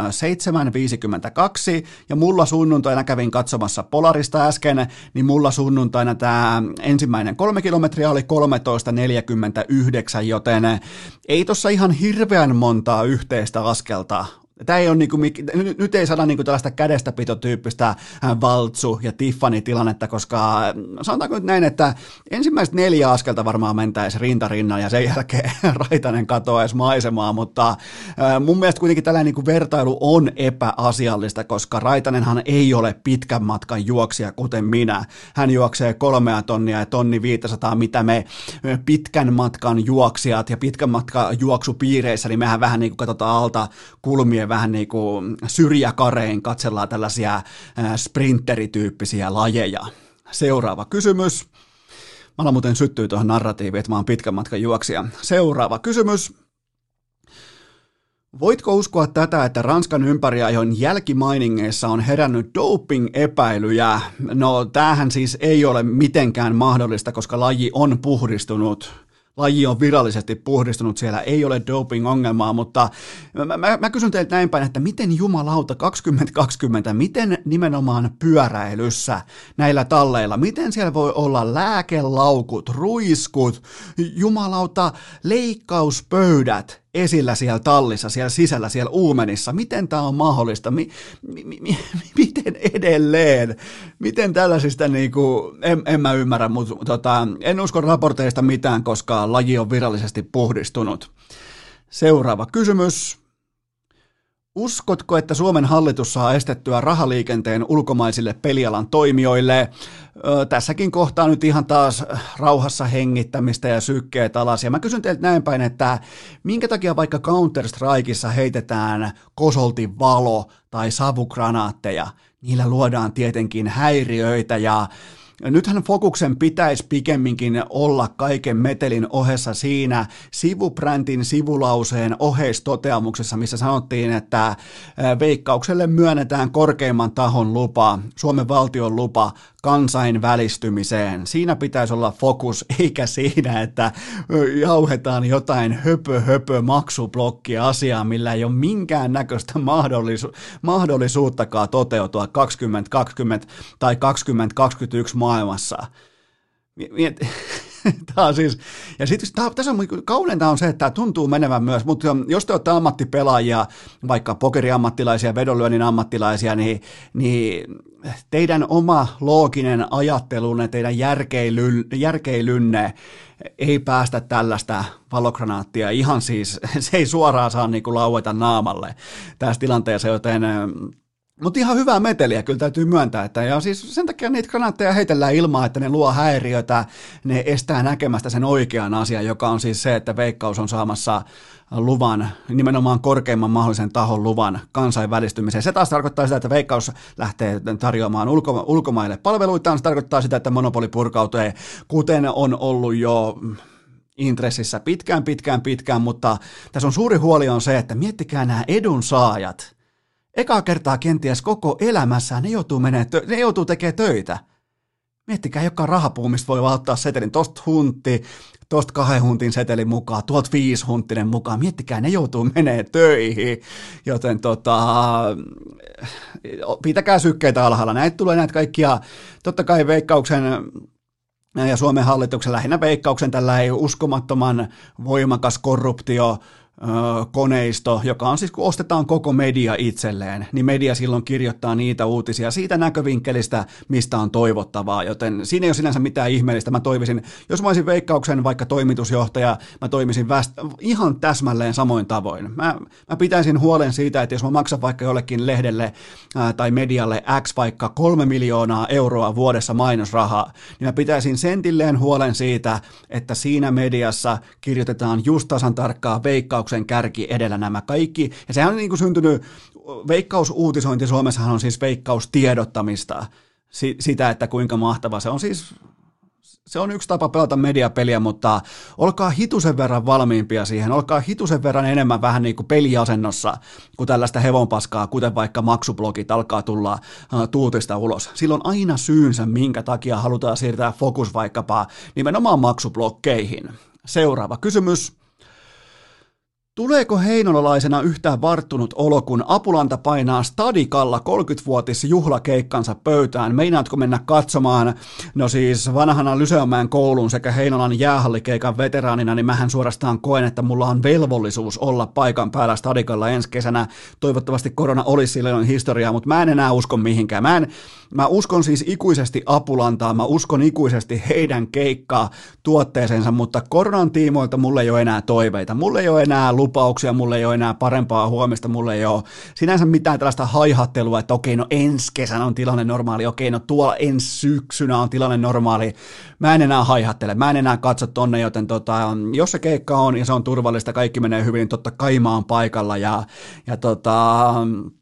onhan sitä vähän tuosta timelinea heittää tuohon itsensä eteen, niin sitä on kuulkaa joskus Apulannan paita päällä kuljettu hitusen, koska me lähdettiin silloin Heinolasta aikoinaan provinssirockiin vaikka 2002, niin meidän ainoa neuvotteluvipu oli se, että me oltiin samasta kaupungista kuin Apulanta, joka soitti provinssin päälavalla perjantai-iltana. Yksi parhaista keikoista, missä on ikinä ollut.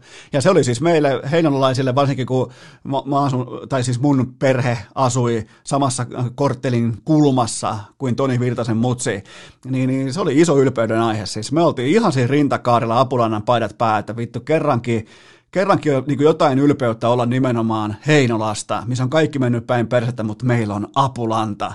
Niin ihan siis oikeita juttuja, ihan aitoja juttuja, että tosi iso pala heinolalaisuutta ja sitä niin kuin mun nuoruutta, hyvä ettei lapsuutta, tuolla Lyseomäen koululla, Kymenkartanolla, nämä kaikki jäähallikeikkaa aikoinaan keltaiselle lipulle, ai että, mitähän se maksoi, olisiko ollut 20 markkaa taisi maksaa lippuja. Hienoja aikoja. Viimeinen kysymys. TikTok sai lisää elinaikaa Jenkeissä. Mitä tämä tarkoittaa siinä kuuluisassa isossa kuvassa? No kaikkihan siis tietää, että mä oon Mä oon TikTok-realisti, mutta siis isossa kuvassa tämä tarkoittaa sitä, että valkoihoisten äitien ei sittenkään tarvitse mennä töihin, koska ne voi jatkaa lapsensa tanssittamista somessa ja ansaita siitä rahaa, joten valkoihoiset äidit ovat nyt ihan siellä turvallisessa paikassa, koska he voivat pitää lapsensa edelleen tanssimassa. Whatever, it doesn't matter, ja tätä rataa sitten loppuun asti, kunnes se lapsi on häpästy, se on myyty, se on, ja sä oot tienannut helvetisti rahaa sillä, että sulla on hyvin tanssiva lapsi, joka on siis, tuntuisi olevan tällä hetkellä ihan jo tuollainen niin modernin diginatiiviajan amerikkalainen unelma. Mikäli urheilukästin laatu tahi sisältö ahdistaa sinua, niin muista itkeä siitä pitkin internettiä, sillä kaikkia varmasti kiinnostaa. Tässähän lienee kuulkaa paikallaan ounastella, että osa teistä jättää juuri nyt, juuri tällä hetkellä pääjoukon ja erkanee omille poluilleen, koska nyt alkaa kyllä vain huippu odotettu viikon keskimmäisen jakson NFL-katsaus. Se pitää muistaa heti kärkeen, että tämän oikeastaan koko segmentin olemassaolon oikeutus on ihan täysin itsekäs, koska tämä on myös tapa, millä mä painan omiin aivoihin nämä kaikki, tai tuonne jonkin takaraivojen takareunaan painan tiettyjä asioita, joten pysykää mukana, jos kiinnostaa, kuunnelkaa, jos ei kiinnosta, niin odottakaa jo seuraavaa jaksoa, koska nyt tässä kyseisessä jaksossa ei enää puhuta mistään muusta kuin NFL:stä. Tämä on kauniisti aina tähän keskimmäisen jakson loppumetreille siloteltu, jotta epäkummikuuntelijat sekä Pullukka Kymppi voi nyt lopettaa urheilukästin kuuntelu ja alkaa kääntää katseita tonne viikon viimeiseen jaksoon. Sinne muuten kenties jopa ehkä saattaa tulla vieras mukaan, mutta nämä on mun omat muistiinpanot, tämä on se tapa, millä mä muistan asioita parhaiten, joten jos tykkäät kuunnella mun tavallaan muistelmia viime sunnuntaista ja osittain myös maanantaista, niin tervetuloa myös tähän segmenttiin mukaan. Kaikki teistä ei ole messissä, ei voisi vähempää kiinnostaa. Kohteet 3/3 haarukka, eli urheilukästin alkukausi on nyt, se on tulikuumaa, se on liian kuumaa, se runaa paremmin kuin se ansaitsee, mutta 6 kohdetta pelattu ja niistä 5 oikein. oikein. Yksi väärin ja sekin on San Francisco ja mehän siis langetettiin, me urheilukästi vedonlyöntikomitea, mehän langetettiin heille kirous, toivottiin heille huonoa pelimatkaevästä, toivottiin heille huonoa patjaa hotelliin, mutta ihan näin kovaa kirousta kukaan meistä ei toivonut San Francisco 49ersille. Toivottavasti ja vielä kerran toivottavasti nämä tähtipelaajat palaa vielä askiin tämän kauden nimissä, mutta pahalta näyttää joka tapauksessa kohteet 3/3 oikein, joka siis viikon viimeisessä jaksossa aina NFL-kohdepoiminnat ja sitten seuraavan viikon keskimmäisessä jaksossa aina näiden kohteiden perkaus. Ja nämä kaikki kohteet tällä kertaa oli ihan totaalisia ylimarsseja, niitä oikeastaan tuon kaksisemmin ei tarvinnut kenenkään. Jos olet vähän tällainen neurootikkotyyppinen vedonlyöjä tyyli Ilari Sahamies, että ensimmäisen 2 minuutin kohdalla hylkäät sun lappus ja toteat, että tämä on aina tätä, ei ikinä voi vittu mikään osua, tämä on tätä, ei nää mun puuhevoset, niin sä saatoit ehkä löytää tuosta jotain jännää, mutta nämä kaikki 3 matsia, nämä oli ihan silkkaa ja pelkkää ylimarssimista, mutta ja tämä oli muuten nyt se The Rekka-viikko, se tulee aina silloin tällöin, se tulee suurin piirtein kerran 2 NFL-kauteen tulee semmoinen ihan selkeä rekkaviikko ja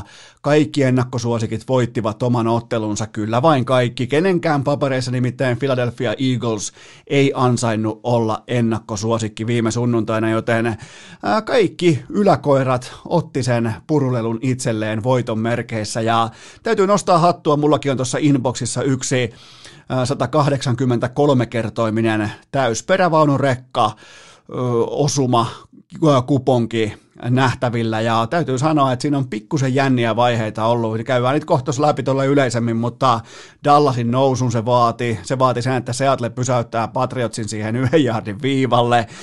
Se vaati monennäköistä ohivetoa, nousua, laskua ja Patrick Mahomesin ihmeheiton se vaati, joten tällä 183-kertoiminen, jos sen osaa ottaa tuommoisen lapun niin kuin popcornina, sen osaa ottaa viihteenä, kun sä painat sen lapun kaikki kohteet, toskin onko tuossa 14 ottelua samassa jadassa, niin se pitää ymmärtää, että vaikka se nyt kerran sitten osuu, niin toi on absoluuttisesti häviävä vedonlyönnin tapa, mutta jos se tuottaa viihdettä, se tuottaa nauruja, tuottaa huumoria, tuottaa jonkinnäköistä fiilistä ja on sen kanssa ok, että noin ei tehdä rahaa, niin silloin se on ihan fine, että tekee tällaisia rekkavedonlyöntikohteita, mutta muuten, jos puhutaan ihan vakavissaan, niin kuin tässä segmentissä on tarkoituksena, kuten myös tietenkin perjantain NFL-osiossa, niin tällaiselle perävaunutoiminnalle tälle ei ole sijaa, mutta joku nyt kuitenkin sitten osui tämän koko kierroksen mittaisen Moneyline rekan, ja siitä täytyy nostaa hattua, koska sitä ei kuitenkaan ihan joka kerta pääse tapahtumaan, ja se osasi vielä poimia sen Los Angeles Ramsin mukaan siihen, koska se ei ollut ennakkosuosikki suhteessa Philadelphiaan, joten se myös ties, mitä se teki, koska se ei lyönyt vaan sokkona kaikkia ennakkosuosikkeja samaan jataan. Mutta erittäin harvinaisia hetkiä. Mä luettelen teille tähän heti alkulämmittelyyn kaikki NFLn tappiottomat joukkueet, ja niitä on yhteensä 11 kappaletta. Baltimore, Kansas City, Pittsburgh, Green Bay, LA Rams, Buffalo ja Seattle. Nämä on varmaan teille kaikille, jos vieläkin olette mukaan, että todennäköisesti teitä kiinnostaa NFL. Nämä on teille varmaan aika odotettuja seuran majapaikkoja, kaupunkeja, mutta entäs sitten Arizona, Tennessee, Chicago Bears ja Las Vegas Raiders, niin kyllä tuossa on pientä hämmennyksen moodia, varsinkin Bears, ne on 2-0, Raiders 2-0, niin kyllä tässä pientä hämmennyksen makuakin alkaa olla, onneksi heti tässä alkukaudessa saadaan tarinoita, saadaan narratiiveja, ja narratiivithan tunnetusti lähtee eloon viikosta numero 2, mutta vilkaistaan nopeasti viimeisen peliviikon jokaista kohdepoimintaa. Ihan sellainen nopea katsaus, tulee samalla käsiteltyä 6 joukkuetta, koska otteluita on 3, silloin joukkueita on tietenkin 6, ja ensimmäinen kohde oli Green Bay Packers -6 pistettä, vastaan tuli Detroit Lions, ja Packers siis voitti ottelun 42-21, ja täytyy sanoa Packersista, että heidän keskushyökkäjä Aaron Jones, se suorastaan pahoinpiteli Leijonia. 18 pallonkantoa, 168 yardia ja 2 touchdownia, ja siis todella hyvin tasapainottaa ja balansoi tuota Packersin hyökkäyspeliä. Et ei aina tarvita Aaron Rodgersilta minkäännäköistä niin kuin supermiesiltaa tai fuck you tourin enkorekeikkaa. Joskus tarvitaan vaan laadukasta juoksupeliä ja Lions ei pysäytä yhtään ketään. Matt Patrice ja se juoksupuolustus päästi yhteensä 259 yardia. Detroit on 0-2 ja niiden kausi on ohi. Se on arkussa, se on paketoitu. Toinen kohdepoiminta oli Los Angeles Rams plus 1 pistettä. Tähän siis varmaan aika moni löi moneylinein. Ihan ymmärrettävää, mutta mä lyön aina spreadia vastaan. Mä pidän siitä kiinni, mä kunnioitan itse laatimia sääntöjä. Eaglesia vastaan vieraissa siis haki aika kernaasti helpohkon voiton 37-19 ja se vaan pitää erikseen vielä sanoa itselleen, että Jared Goff on hyvä. Se ei oikeastaan koskaan ole ihan täysin sysipaska, se ei koskaan ole ihan mitenkään maagisen uskomaton pelaaja. Se on kertaalleen muistaakseni tai 2 kertaa pelannut kirkkaissa valoissa vähän yläkanttiin ja helposti siihen on tullut vähän sellainen sivumaku, että hei toi on se megatähti, mutta pitää muistaa se, että Jared Goff on hyvä pelirakentaja, just niin hyvä, ettei kukaan oikein osaa antaa Ramsille tällä hetkellä arvoa, ja se kelpaa meille vedonlyöjille, 3 touchdownia ja QB rating, ihan siis 100 maksimi, niin 96 oli Jared Goffilla, eli todella vahva pelirakentajan peli tohon kohtaan, ja Philadelphiasta sen verran, että Carson Wentz, se oli siinä. Ei, kiva saapuminen, hieno mies, kova mettällä kävijä, hieno sopimus ja GG-chatti. Ei vaan riittävän hyvä pelirakentaja. Siis heittää, pelirakentajan tehtävä on kuitenkin johtaa omia joukkueen, olla se joukkueen pumppaava sydän, mutta siinä on vaan sellainen vittumainen pikku lisäklausule, että sun pitää pystyä toimittamaan sitä pelivälinettä sun omien pelaajien käsiin, ja ihan koko aikaa joka paikassa ja ikuisesti me ei voida hakea syitä hyökkäyksen linjasta, me ei voida hakea syitä laitahyökkäistä, tight endeistä, mistään. Carson Wentzillä ei riitä. Tuon joukkueen pitäisi pystyä voittamaan nimittäin NFC:ssä aika kovia nippuja päästäkseen yhtään mihinkään. Ja Carson Wentz edes NFC:ssä tällä hetkellä, niin kun sä lähdet niin kuin manoa, ensimmäinen asia aina, mitä katsotaan NFL-joukkueessa matchupissa on pelirakentajien keskinäinen mittelö, niin Carson Wentz kärkeä vastaan tulee turpaa tällä hetkellä kaikista suunnista ja toi näyttää todella pahalta toisen pelaaminen. Siinä ei ole päätä eikä häntää, se heittää kavereista ohi, se lukee tilanteet väärin, se ajoitus on ihan päin helvettiä ja se ei pääse edes poketista karkuun. Joten jos se pääsee karkuun ja juoksusta heittäminen silloin aikoinaan ennen loukkaantumistakin, jos se muuten loukkaantui silloin kanssa Ramsia vastaan aikoinaan, muistelen näin, niin juoksusta heittäminenhän oli aika tehokasta, niin nyt ei ole mitään näitä elementtejä enää saatavilla ja mun papereissa Carson Wentz, se on done, se on paketissa, se on D-O-N-E, se on ohi, se. Totta kai tämä eksperimentti tämä tulee vielä jatkumaan, me tullaan näkemään tällaisia samanlaisia konttauksia, mutta mä en osta enää Wentzin osakkeita. En ole kyllä pitkä aikaa ostanutkaan, mutta mä oon vaan halunnut todeta sen, että se on pystynyt kuitenkin tulemaan edes toimeen tuolla Filassa hyvin keskinkertaisen materiaalin kanssa, mutta kyllähän niillä tekosyilläkin, niilläkin on tietynlainen parasta ennen päiväys, ja ne on Wentzin tiimoilta, ne on mennyt umpeen. Rams 37-19, ja sieltäkin kohde himaan. Viimeinen kohde oli sitten Colts-Vikings-ottelu, ja sieltä otettiin lapulle Indianapolis -3, ja Colts voitti tämän ottelun lopulta 28-11 ja ennen kaikkea Indiana voitti juoksulla tehdyt first downit 11-3 ja Jonathan Taylor Wisconsinista, se on laadukas running back. Mä en siis running backille nyt sinänsä mitään arvoa anna, koska ne ei sitä ansaitse, niiden vaikutuspeliin ei ole mitenkään järin suuri, mutta Jonathan Taylor on kuitenkin mainittava, koska se ei maksa mitään, se ei ole minkäännäköinen taakka joukkueelle, sillä ei ole minkäännäköistä, se on rookie, sillä ei ole minkäännäköistä statusta, joten mä uskon tällaisiin running backkeihin, jotka ei vielä ole mitään. 26 pallonkantoa, 101 yardia ja Coltsin puolustukselta, se on pakko mainita, ne laitto klinikan pystyyn, ne laitto shutdown-tyyppisen iltapäivän tuohon kasaan ja Minnesotalla pelirakentaja Kirk Cousins oli oikeastaan just tasan niin luokaton kuin mä odotinkin. 3 interceptionia ja tämä edellä mainittu QBR. Mä tuun siis käyttämään nyt urheilukästissä pelkästään QBR, eli pelirakentajareitingiä. Mä en käytä sitä vanhaa, mikä loppuun numeroon 158,73568, vaan mä käytän tätä, mikä on 0-100, jos teille vaan sopii. Mä käytän tätä mittaria, niin aina kun mä sanon QBR tai QB-reitingin tai QB-arvon, niin se on 0-100, niin saatte vähän osviittaa siitä, että miten hyvin tämä pelaaja on esiintynyt, niin Kirk Cousinsilla tämä kyseinen lukema oli 9, siis out of 100, ja se ei toisin sanoen ole mitenkään hirveän lennokas iltapäivä, ja tätä myöten myös Minnesota Vikingsin kausi virallisesti ohi, ne ei tule tuolta yhtään mihinkään, niiden takakenttä ei pysäytä yhtään mitään, niillä tulee todella tuulisia vaiheita eteen, niitä tullaan pahoinpitelemään, ja se mikä on mielenkiintoista tästä eteenpäin, nämä porukat,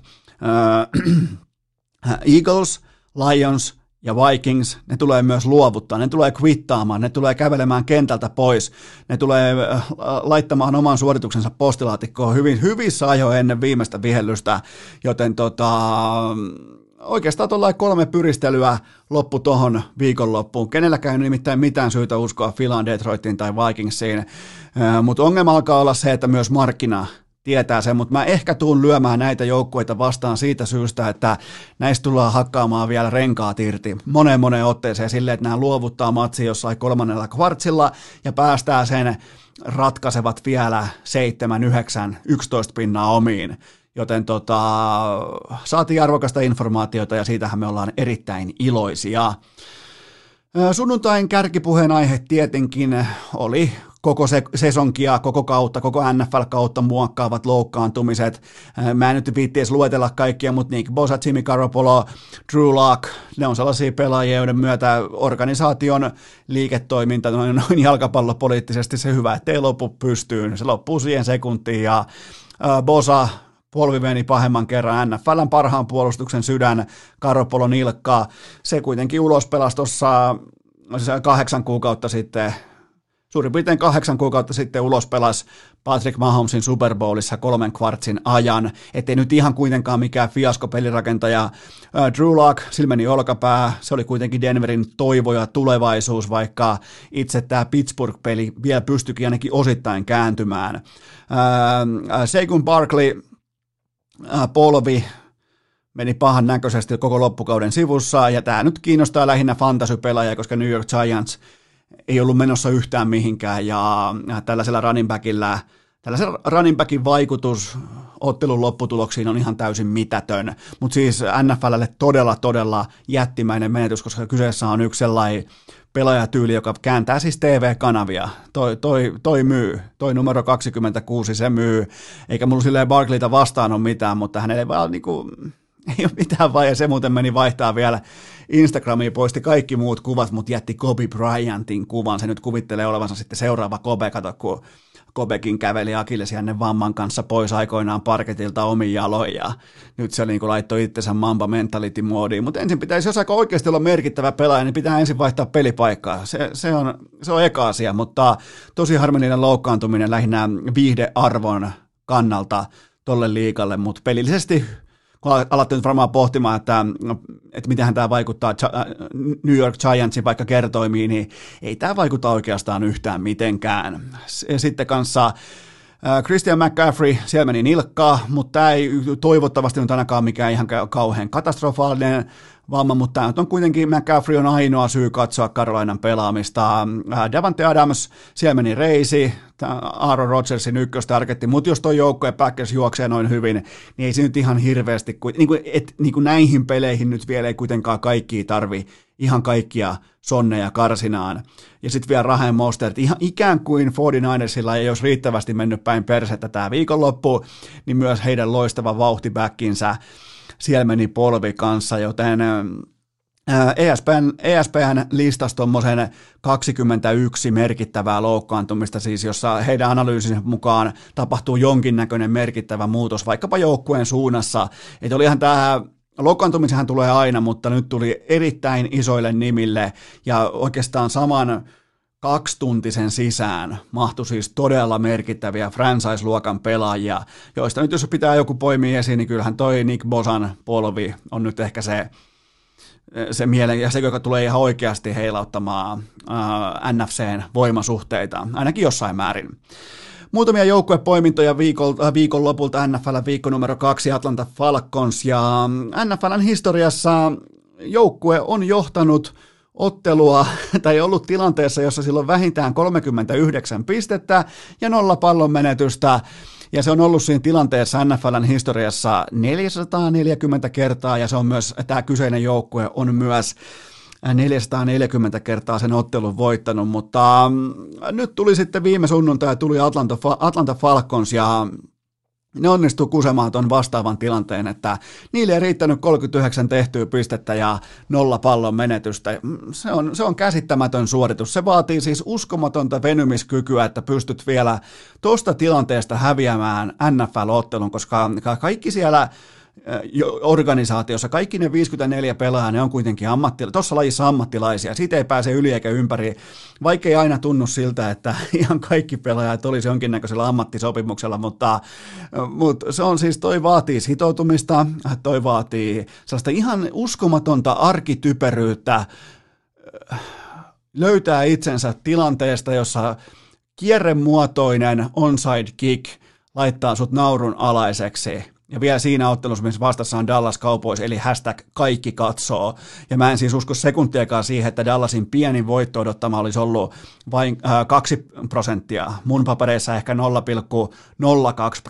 0,02%, koska siinä vedettiin niin ohuita lankoja. Eli joku pyysi, että voitko kääntää tämän niin kuin voitto odottamaan, voitko kääntää tämän jääkiekoksi, niin kyllä voin. Ennen sitä onside-kickiä se oli suurin piirtein sama tilanne kuin sä olisit lätkämatsia tappiolla 1-2 ja sulla on oman pään aloitus, sulla on 6 sekuntia kellossa aikaa, mutta sun pitää tehdä se tasoitusmaali ilmaveivillä. Se on se klausaali, se on niinku se reunaehto, että sun pitää tehdä ilmaveivimaali, jotta se pelin tasoitusmaali hyväksytään, joten oltiin suurin piirtein samassa tilanteessa.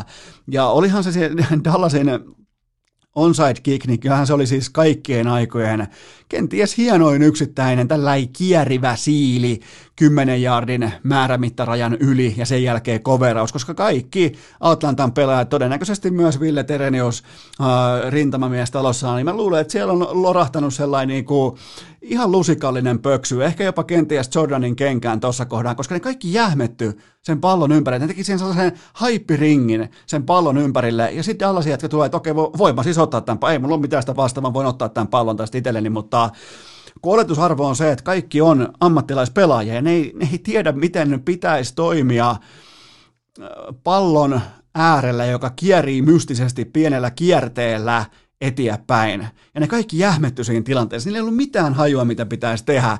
Ja yleisesti mun mielestä tästä ottelusta, joka on nyt sitten tietenkin kaikkien lehtien kannessa ja kaikkien keskusteluohjelmien ykkösaiheena, koska se oli Dallas Cowboys, se teki myös Dak Prescottin historian suurimman nousun, mutta mun papereissa Atlanta ei ole vielä arkussa, koska mun arkun kansi heilahtaa kyllä aika herkästi, mutta mä en laita Atlantaa arkkuun, mutta mun mielestä myöskään Dallas ei ole back. Mä en ole todellakaan vakuuttunut tästä Dallasin puolustuspelaamisesta, siitä, että miten ne saa pysäytettyä vastustajan mankelia. Ja Dak Prescottilla on todella vahvat 3 vikaa jaksoa, ja Ezekiel Elliott hidas ja paska, ja silloin muuten jo 2 fumblea tähän kauteen. Se on, siis Ezekiel Elliott on menettänyt 2, laittanut pallon maahan jo 2 tähän kauteen, eli kerran per peli. Dallas voitti kuitenkin 40-39, ja tämä oli yksi kaikkien aikojen, ei välttämättä klassikoista, koska klassikkohan syntyy siis siitä, että hyvä suoritus lyödään loistavalla suorituksella, tai jopa loistava suoritus lyödään ainutkertaisella suorituksella, koska nyt oli vähän niin kuin kusta ja paskaa samassa ammeessa, ja nämä molemmat joukkueet meni sinne uimaan, ja sitten katsottiin, että kumman liivi on vähemmän likainen. Joten Dallas ei ole mun mielestä vahva jalkapallojoukkue, eikä mun mielestä Atlanta ei ole näin huono. Se on toki typerä, se on lapsellinen, se ei ole aikuisuuden tilassa, mitä tulee vaikkapa tuollaisen johtoaseman suojeluun, mutta noin huono se ei ole, eli mä voin nyt jo povata, että Atlantaa pääsee lyömään ihan hyvällä hinnalla tulevaisuudessa, koska tämä jää sinne lööppeihin, tämä jää ihmisten mieleen, tämä sulaminen, kun menetetään tällä kerran elämässä tyyppi, tai niin kuin sä et vaan häviä tota tilannetta, sä et ole ikinä, NFL-historiassa ei ole ikinä hävitty tuosta tilanteesta, joten ne tulee saamaan hyvää hintalappua. Josh Allen, Buffalo Billsin pelirakentaja. Allen johdattaa Buffaloa tällä hetkellä voimakkaasti kohti luvattua maata ja Buffalo on nyt 2-0 ihan ukkosestakin huolimatta. Sillä oli aika mielenkiintoinen keli Miami, missä ne voitti 31-28 ja Josh Allen heitti Miamia vastaan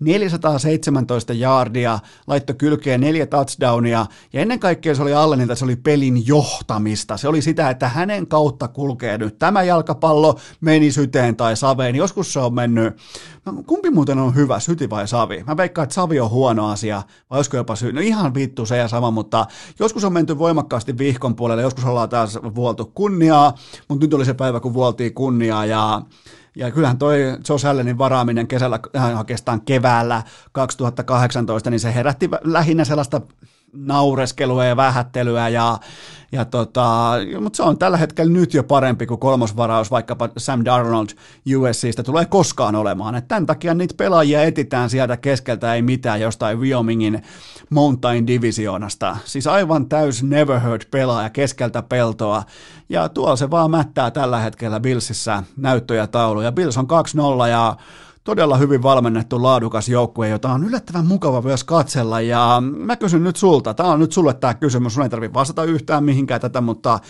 kumman loppuuran otat just nyt, just tänä päivänä, tänä tiistaina, otatko Josh Allenin vai Baker Mayfieldin? Siinä on mielenkiintoinen pähkinä purtavasti, että kumman sä otat? Mä otan Josh Allenin. Ja otetaan vielä nopeasti Baker Mayfieldistä kiinni, koska hänellähän oli ja Clevelandilla oli siis peli torstai-perjantai-yönä ja itse asiassa Mayfield pelasi oikein hyvin, jopa paikoin vakuuttavasti ja löysi myös sieltä paskafetisissä kurmutettua Odell Beckham junioria, mutta kyllähän se illan tarina oli silti Joe Burrown kypsyys, eli ykkösvaraus LSUsta Joe Burrow, edessä täysin luokaton hyökkäyksen linja ja coachina on lapsi ja se laitetaan heittämään 61 kertaa. Se heittää silti 0 syötön katkoa ja 3 touchdownia. Ne melkein käy voittamassa sen pelin. Ne toki ne hävisi sen 30-35 ja nähtiin ihan muuten todella eeppinen takaoven Cincinnati +6 Koveeraus. Oikein sellainen takaoven valssi lähti soimaan, kun ne teki sen roskaajan viimeisen touchdownin, mutta Cincinnati on 0-2. Okei, kausi voi olla enemmän tai vähemmän pulkan puolella, mutta yhtään juurikaan positiivisempaa kokonaiskuvaa sä et voi saada sun ruukien pelin rakentajasta tässä ja nyt, näillä näytöillä, tässä vaiheessa. Siis Joe Burrow on ollut paljon parempi kuin mä osasin odottaa. Entäs sitten Russell Wilson? Tuliskohan nyt jopa se uran ensimmäinen MVP-ääni koskaan? Miettikää, se ei ole koskaan. Miettikää maailmassa, missä Esa Lindell on saanut Norris-trofi-äänen. Russell Wilson ei koskaan saanut yhtään ääntä MVP:ksi. Ne voitti kotikentällä Sunday Night Footballissa kirkkaissa valoissa New England Patriotsin huipputrillerissä 35-30 ja oli muuten historian toinen pelirakentaja, joka heittää 5 touchdownia Belichickin puolustusta vastaan. Ensimmäinen Drew Brees joskus aikoinaan. Siitä on muuten varmasti paljon aikaa, koska nykyään otetaan kohta Drew Brees uudestaan vielä tapetille, mutta Wilsonille on kutsuttu heittopeli tällä kaudella 63 kertaa ja se on nakannut sen pallon omille 52 kertaa, eli se on 83% onnistumista. Tokihan otantako on ihan lapsen kengissä, se on yhtä pieni kuin itse Wilson, mutta onhan toi siis 83% jo tässäkin vaiheessa tuolla hyökkäyksen linjalla, niin se on ihan tajuton suoritus. Se on ihan käsittämätön suoritus, ja tokihan tuolla oli vaikka tässä ottelussa siinä alussa se pick six, ja mä en kirjaa Wilsonin syyksi, mä kirjaan sen vaikkapa sen henkilön syyksi, joka päätti ottaa tight end Olsenin vielä 73-vuotiaana mukaan NFL-joukkueeseen. Se ei siis vaan voi yhtäkkiä aloittaa lentopallouraa ja nostaa Mikko eskomaisesti palloa ilmaa päänsä yläpuolelle, että no tuliskohan joku hakemaan. Senä tuleehan sen joku hakemaan ja vie päätyyn saakka, mutta Seattle, nyt puhutaan paljon siitä, että pitäisikö Russell Wilson päästää kokonaan vapaaksi, niin kuin että pitäisikö hänet päästää kokkaamaan, mutta mun mielestä Seattle tasapainotti nyt tässä ottelussa juoksua varsin fiksusti. Ne kuljetti palloa 150 yardia maata pitkin 4 eri ukolla, ja se lopun play call, se on herättänyt jonkin verran spekulaatioita, joten heitetään nyt siihenkin oma tällainen ihan kotisohvatyyppinen faninäkemys pöytään, ja mun mielestä Josh McDaniels ei piirtänyt Cam Newtonia positioon, jossa hän voi voittaa sen pelin, koska se pallo, sitä palloa ei saatu sellaiseen positioon mun papereissa, mistä se voi. Vaikka se saatiin, siis ensimmäinen asia toteutui, tärkein asia toteutui, ja se on se, että pallo toimitetaan parhaan pelaajan käsiin, ja se sentään toteutui. Mutta mun mielestä tämä play call jotenkin versus se, että kuinka tulikuuma Camin heittokäsi oli, niin ehkä tuli, no, nämä on näitä, tässä on kuitenkin vaikea alkaa neuvoa Josh McDanielsia, että miten noita play calleja laitetaan paperille, kun itse en ole yhtään ohjauspeliä laittanut ikinä kuntoon, mutta mä olisin varmaan kuitenkin nojannut siihen, että se pallo toimitetaan Ensonelle ilmaa pitkin ja annetaan vaikka Edelmanille sauma tehdä se ratkaiseva koppi. Edelman muuten missä sitä ennen yhden paikan, missä oli chanssi voittaa se peli. Se pallo meni käsien läpi, ihan käsittämätöntä, mutta se meni siitä läpi kuitenkin. Ja täytyy myös nostaa, en muista kuka teki sen taklauksen, joka aisti sen, että nyt lähtee Cam, lähtee pallon kanssa juoksemaan, niin se aisti se Seattlen puolustuspelaaja, että hyppäänpä tonne niin kuin jalkoihin päin sokkona, ja se sai sen tatsin sinne jalkoihin, koska Cam on niin jumalattoman iso, että jos sä menet tarjoamaan yläkroppaan, niin siinä ei tapahdu yhtään mitään, joten ihan helvetin kova taklaus. Sai siis horjutettua sen momentumin heti, kun se kerkesi alkaakaan. Ja onhan toi Newton ollut todella laadukas.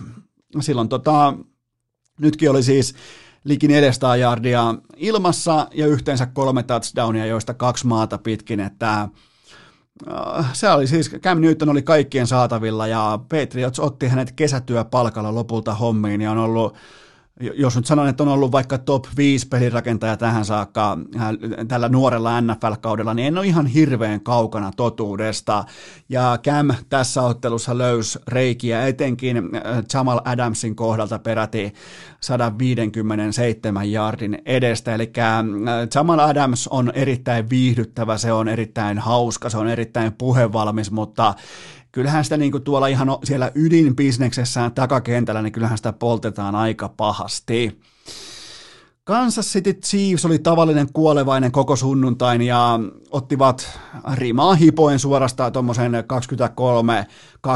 23-20 voiton Chargersista, oikein kunnon under-jalkapalloa, ihan kuin olisi ollut Under Innasen selostamana, mutta se mikä tuli kaikista suurimpana shokkina oli se, että Justin Herbert Oregonista ruukien pelirakentaja ulos pelasi Patrick Mahomesin oikeastaan 2 tilannetta lukuun ottamatta ja nämä 2 erillistä tilannetta, nämä myös loi sen swingin, mikä loi tämän lopullisen lopputulosmallin tälle ottelulle, mutta Herbert jätti, siis mä ymmärrän sen täysin, miksi se jätti ratkaisuhetkillä first downin ottamatta ja koetti lyödä siitä oikein pesismailalla pajatsosta kaikki kolikot alas. Mä olisin varmaan nuorena kaverina toiminut ihan täsmälleen samoin, joten pulinat pois, ja kun taas vastaavassa tilanteessa Patrick Mahomes, niin se ei heitä sitä palloa vastustajalle, vaan se heittää se Tyreek Hillille, ja siitä syntyy lopulta tällainen 14 pinnan swingi.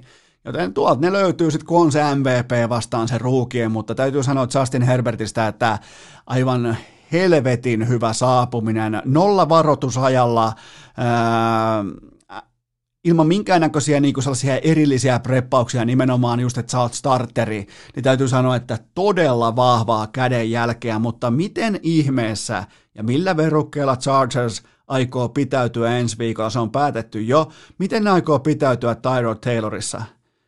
Sitä ei voi puoltaa millään järkiperustelulla, koska ne ehkä kuitenkin osu tähän Oregonin poikaan, joka pystyisi kenties tuolla lajilla, tuolla pelipaikalla tekemään jotain plusmerkistä joukkueen kannalta, kun taas Tyrod Taylor ei mihinkään. Joten ja pitää kuitenkin muistaa se, että mistä nämä lähivuosien menestystarinat, mistä ne on alkanut.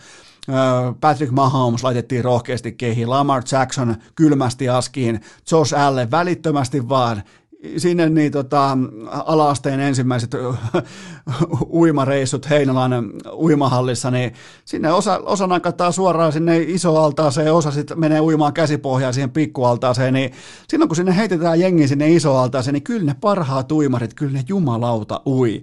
Joten mä en voi ymmärtää, että minkä takia Justin Herbert ei ole starttaava pelirakentaja Chargersilla, enkä myöskään merkkaa tuohon mitään paniikkinappulaa tuohon Chiefsin kohdalle. Näitä tulee hallitsevalle mestarille.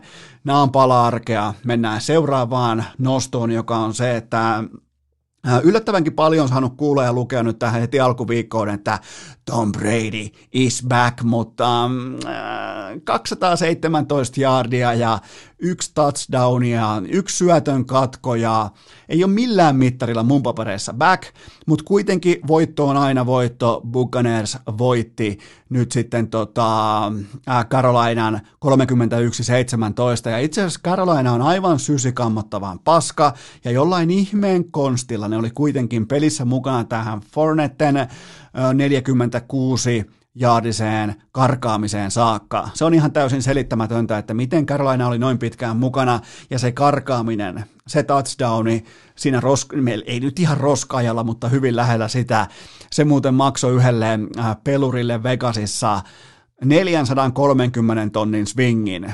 Se lopputulos oli sitten 31-17. Ilman tätä tyhjään kenttään karkaamista se olisi ollut 24-17 ja se olisi tuonut Carolina plus 7,5 taskuun, mutta siinä on kyllä varmaan ollut ihan hyvä tunneskaala tällä kyseisellä vedonlyöjällä. Melkein 500,000 swingia.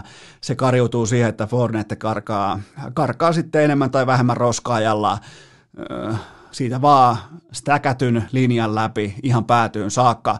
Mutta entäs sitten Gronk, koko kansan, koko Suomen, koko Amerikan ikioma Gronk, joka halusi muuten, mä muistan vielä, hän halusi pitää hauskaa. No katsotaan nyt kuinka hauskaa Gronkilla on. Sillä on 0 koppia, 0 jaardia, 2 targettia, eli nyt on sitten hauskaa, koska ehkä jopa nyt Gronk ymmärtää vihdoin, siis vähän tällaisena niin kuin lapsiaivona, ehkä hän ymmärtää tässä kohdin, että miten hauskoja ne paraatit itse asiassa olikaan, joita hänkin kävi 3 louhasemassa läpi.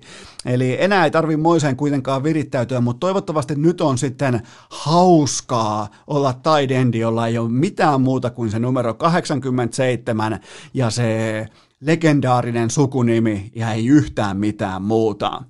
Ja nyt voidaan myös lyödä lukkoon se, että Kyler Murray, hän on virallisesti uusi Lamar Jackson ja tasoero, se on itse asiassa hyvinkin pieni. Jacksonilla on paljon enemmän sisäänleivottuja aseita tuossa hänen joukkuessaan totta kai kuin nuoremmalla Kyler Murraylla, jolla on myös junnu päävalmentaja takanaan, mutta 286 yardia ilmassa ja 67 yardia maassa ja yhteensä 3 touchdownia ja Washingtonin erittäin laadukas puolustuksen linja olikin pelkkä muovikartio lopulta, että sieltä tultiin spin moveilla, sieltä tultiin erilaisilla stunnerstepeillä, millä tahansa läpi, koska tahansa, ja Arizona voitti 30-15, ja tämä on muuten yksi niistä kohteista, mikä oli mielessä, mutta mulla oli mielessä, kuulkaa, lyödä itse sekä tarjota teille Washington plus 7,5, joten onneksi ei lyöty sitä, koska siitä olisi tullut L-kirjain tuonne kirjanpitoon. Pittsburgh.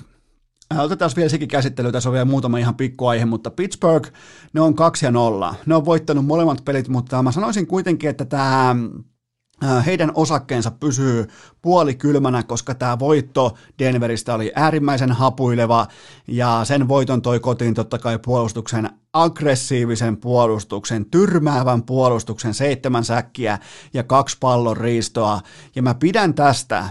Nimenomaan mä pidän tästä Steelersistä markkinan kannalta, koska Varagube, Jeff Driscoll, aivan never heard jätkä, siis Denverin äijä, niin oli käytännössä sotin päässä voitosta Heinz Fieldillä, joten se tulee kylmentämään Pittsburghin osaketta, se jää ihmisten mieliin, ja Pittsburgh voitti tämän ottelun vain 26-21, ja tässäkin muuten oli hiuskarvan varassa, että olisin ottanut liuskalle -6,5 Pittsburghin, ja sekin olisi mennyt vihkoon, joten mä vaan haluan tuoda sitä aspektia teille, että joskus se on myös kiinni ihan siitä, että mitä mä lopulta otan jatkoon siihen 3 kohteen pakettiin, koska vaikka nyt mulla meni siis oikeastaan, mulla meni kaikki oikein nyt viikonloppuna, niin mä puristan nämä 3 kohdetta useimmiten 5 tai 6 ehdokkaasta, niin sillä on hyvin paljon, joskus myös ihan onnimerkitystä, että mitä mä napsin sitten mukaan, mutta onneksi en ottanut Pittsburghia, koska se olisi ollut aika raskas naula nieltäväksi tuossa kohdin.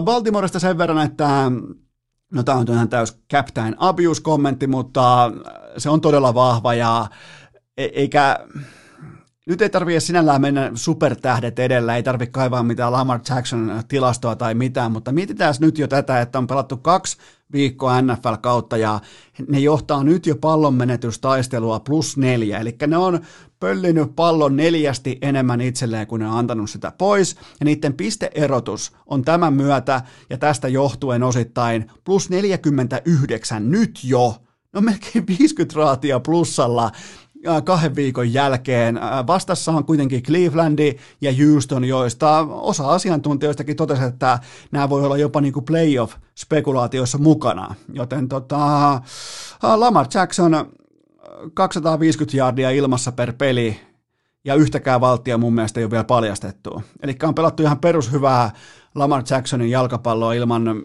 niin kuin mitään ihmeitä ja kuitenkin maatakin pitkin Lamaria on juoksutettu vain 99 total yardia, eli nyt on myös malttia mukana. Ja sitten vielä, anteeksi, nyt tuli melkein röyhtäisykin saatana, mutta onneksi kukaan ei enää kuuntele, kun mennään NFL-katsauksen loppumetrejä, mutta ostin nimittäin uutta mehua Redistä, sellaista, mitä voi puristaa sellaisella laitteella, niin hyvä, ettei olla röyhtäytyttämään kesken kästin teon täällä urheilukästin vaatekomerossa, mutta otetaan vielä Baltimoren vastakohta, ja se on tietenkin New York Jets. Ensi viikolla on kaikki marmorit, kaikki uskottavuusmarmorit on pöydällä siipirikkoista Denveriä vastaan, koska jos ne hävii Denverille ensi viikolla, niin silloin alkaa ihan oikeasti olla 0-16 kausi. Se alkaa olla niin kuin käänteinen Miami Dolphins 72, niin se alkaa olla realismia. Siellä nimittäin on 2 Miami-matsia lukuun ottamatta aika kova sauna luvassa Jetsille. Ne tulee ottaa lettiin ihan helvetisti ja kyllä toi Sam Darnoldi, niin nuori pelirakentaja, niin kyllä se on, sitä on hirveätä katsoa. Sanotaan se näin päin, että sitä on ihan järkyttävän hirveätä katsoa. Monday Night Footballista vielä yksi poiminta ja se on se, että kuten tuli todettua aiemmin, niin Drew Brees on pudonnut kielekkeeltä alas, siis vanha setä, niin kuin totta kai isäaikaa vastaan, kun sä pelaat, niin tämä on aina lopputulos ja lopputuloksen aikataulu on vain erilainen eri ihmisillä, mutta Drew Brees virallisesti ei enää kykene heittämään palloa yli 10 yardia ja tähän saakka tässä kyseisessä ottelussa vain 33% jaardeista tuli siten, että pallo oikeasti liikkui ilmassa.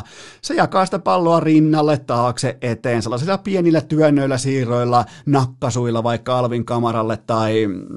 No Alvin Kamara toi 95 heittomerkeissä heittojaardia. Ne tavallaan nämä jaardit pelastaa Breesin kasvot edes jotenkin, mutta sitä ei pelasta mikään, että tappio on aina tappio ja ne hävis, menisin sanoa Oakland Raidersille, mutta ne hävisi Las Vegas Raidersille 34-24, että ei tämä niinku Saintsin All Pro-puolustuskaan, niin ei tämä nyt ihan valmista ole, ja tässä sentään tuli mun lupaama over teille himaa, joten olkaa siitä hyvät, mutta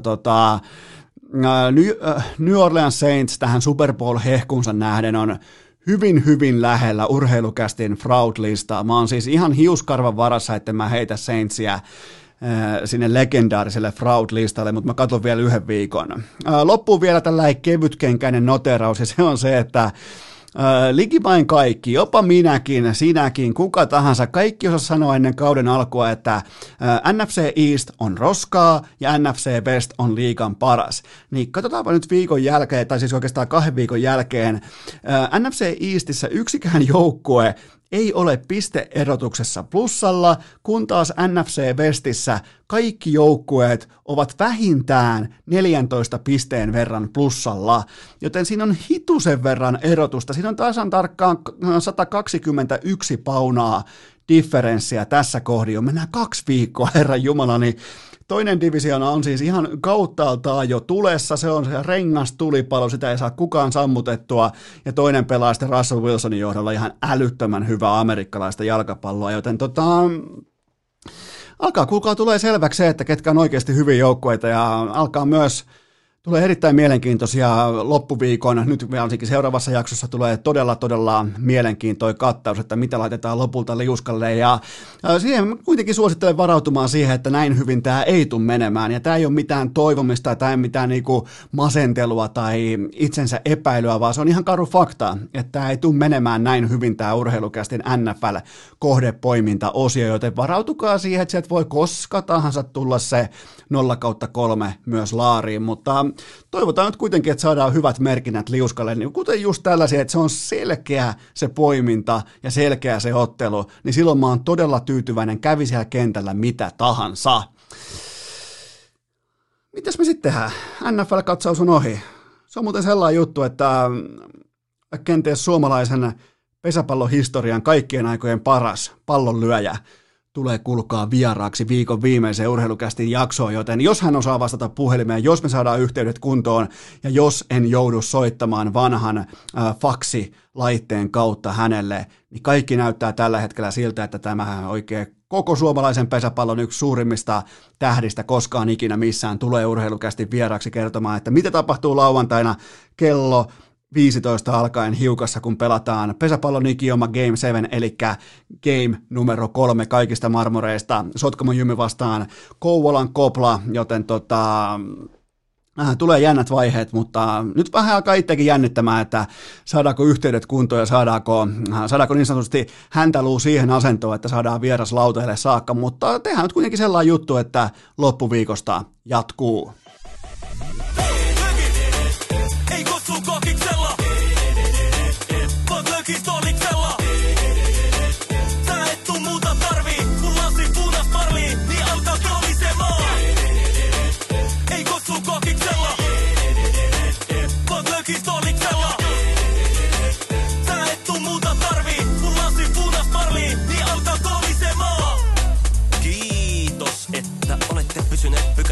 Tähänkin asti. Toivotan teidät kaikki tervetulleeksi myös jatkossa. Muistakaa nauttia elämästä arjen vastoinkäymisistä huolimatta. Allekirjoittanut kiittää ja kuittaa. Peliä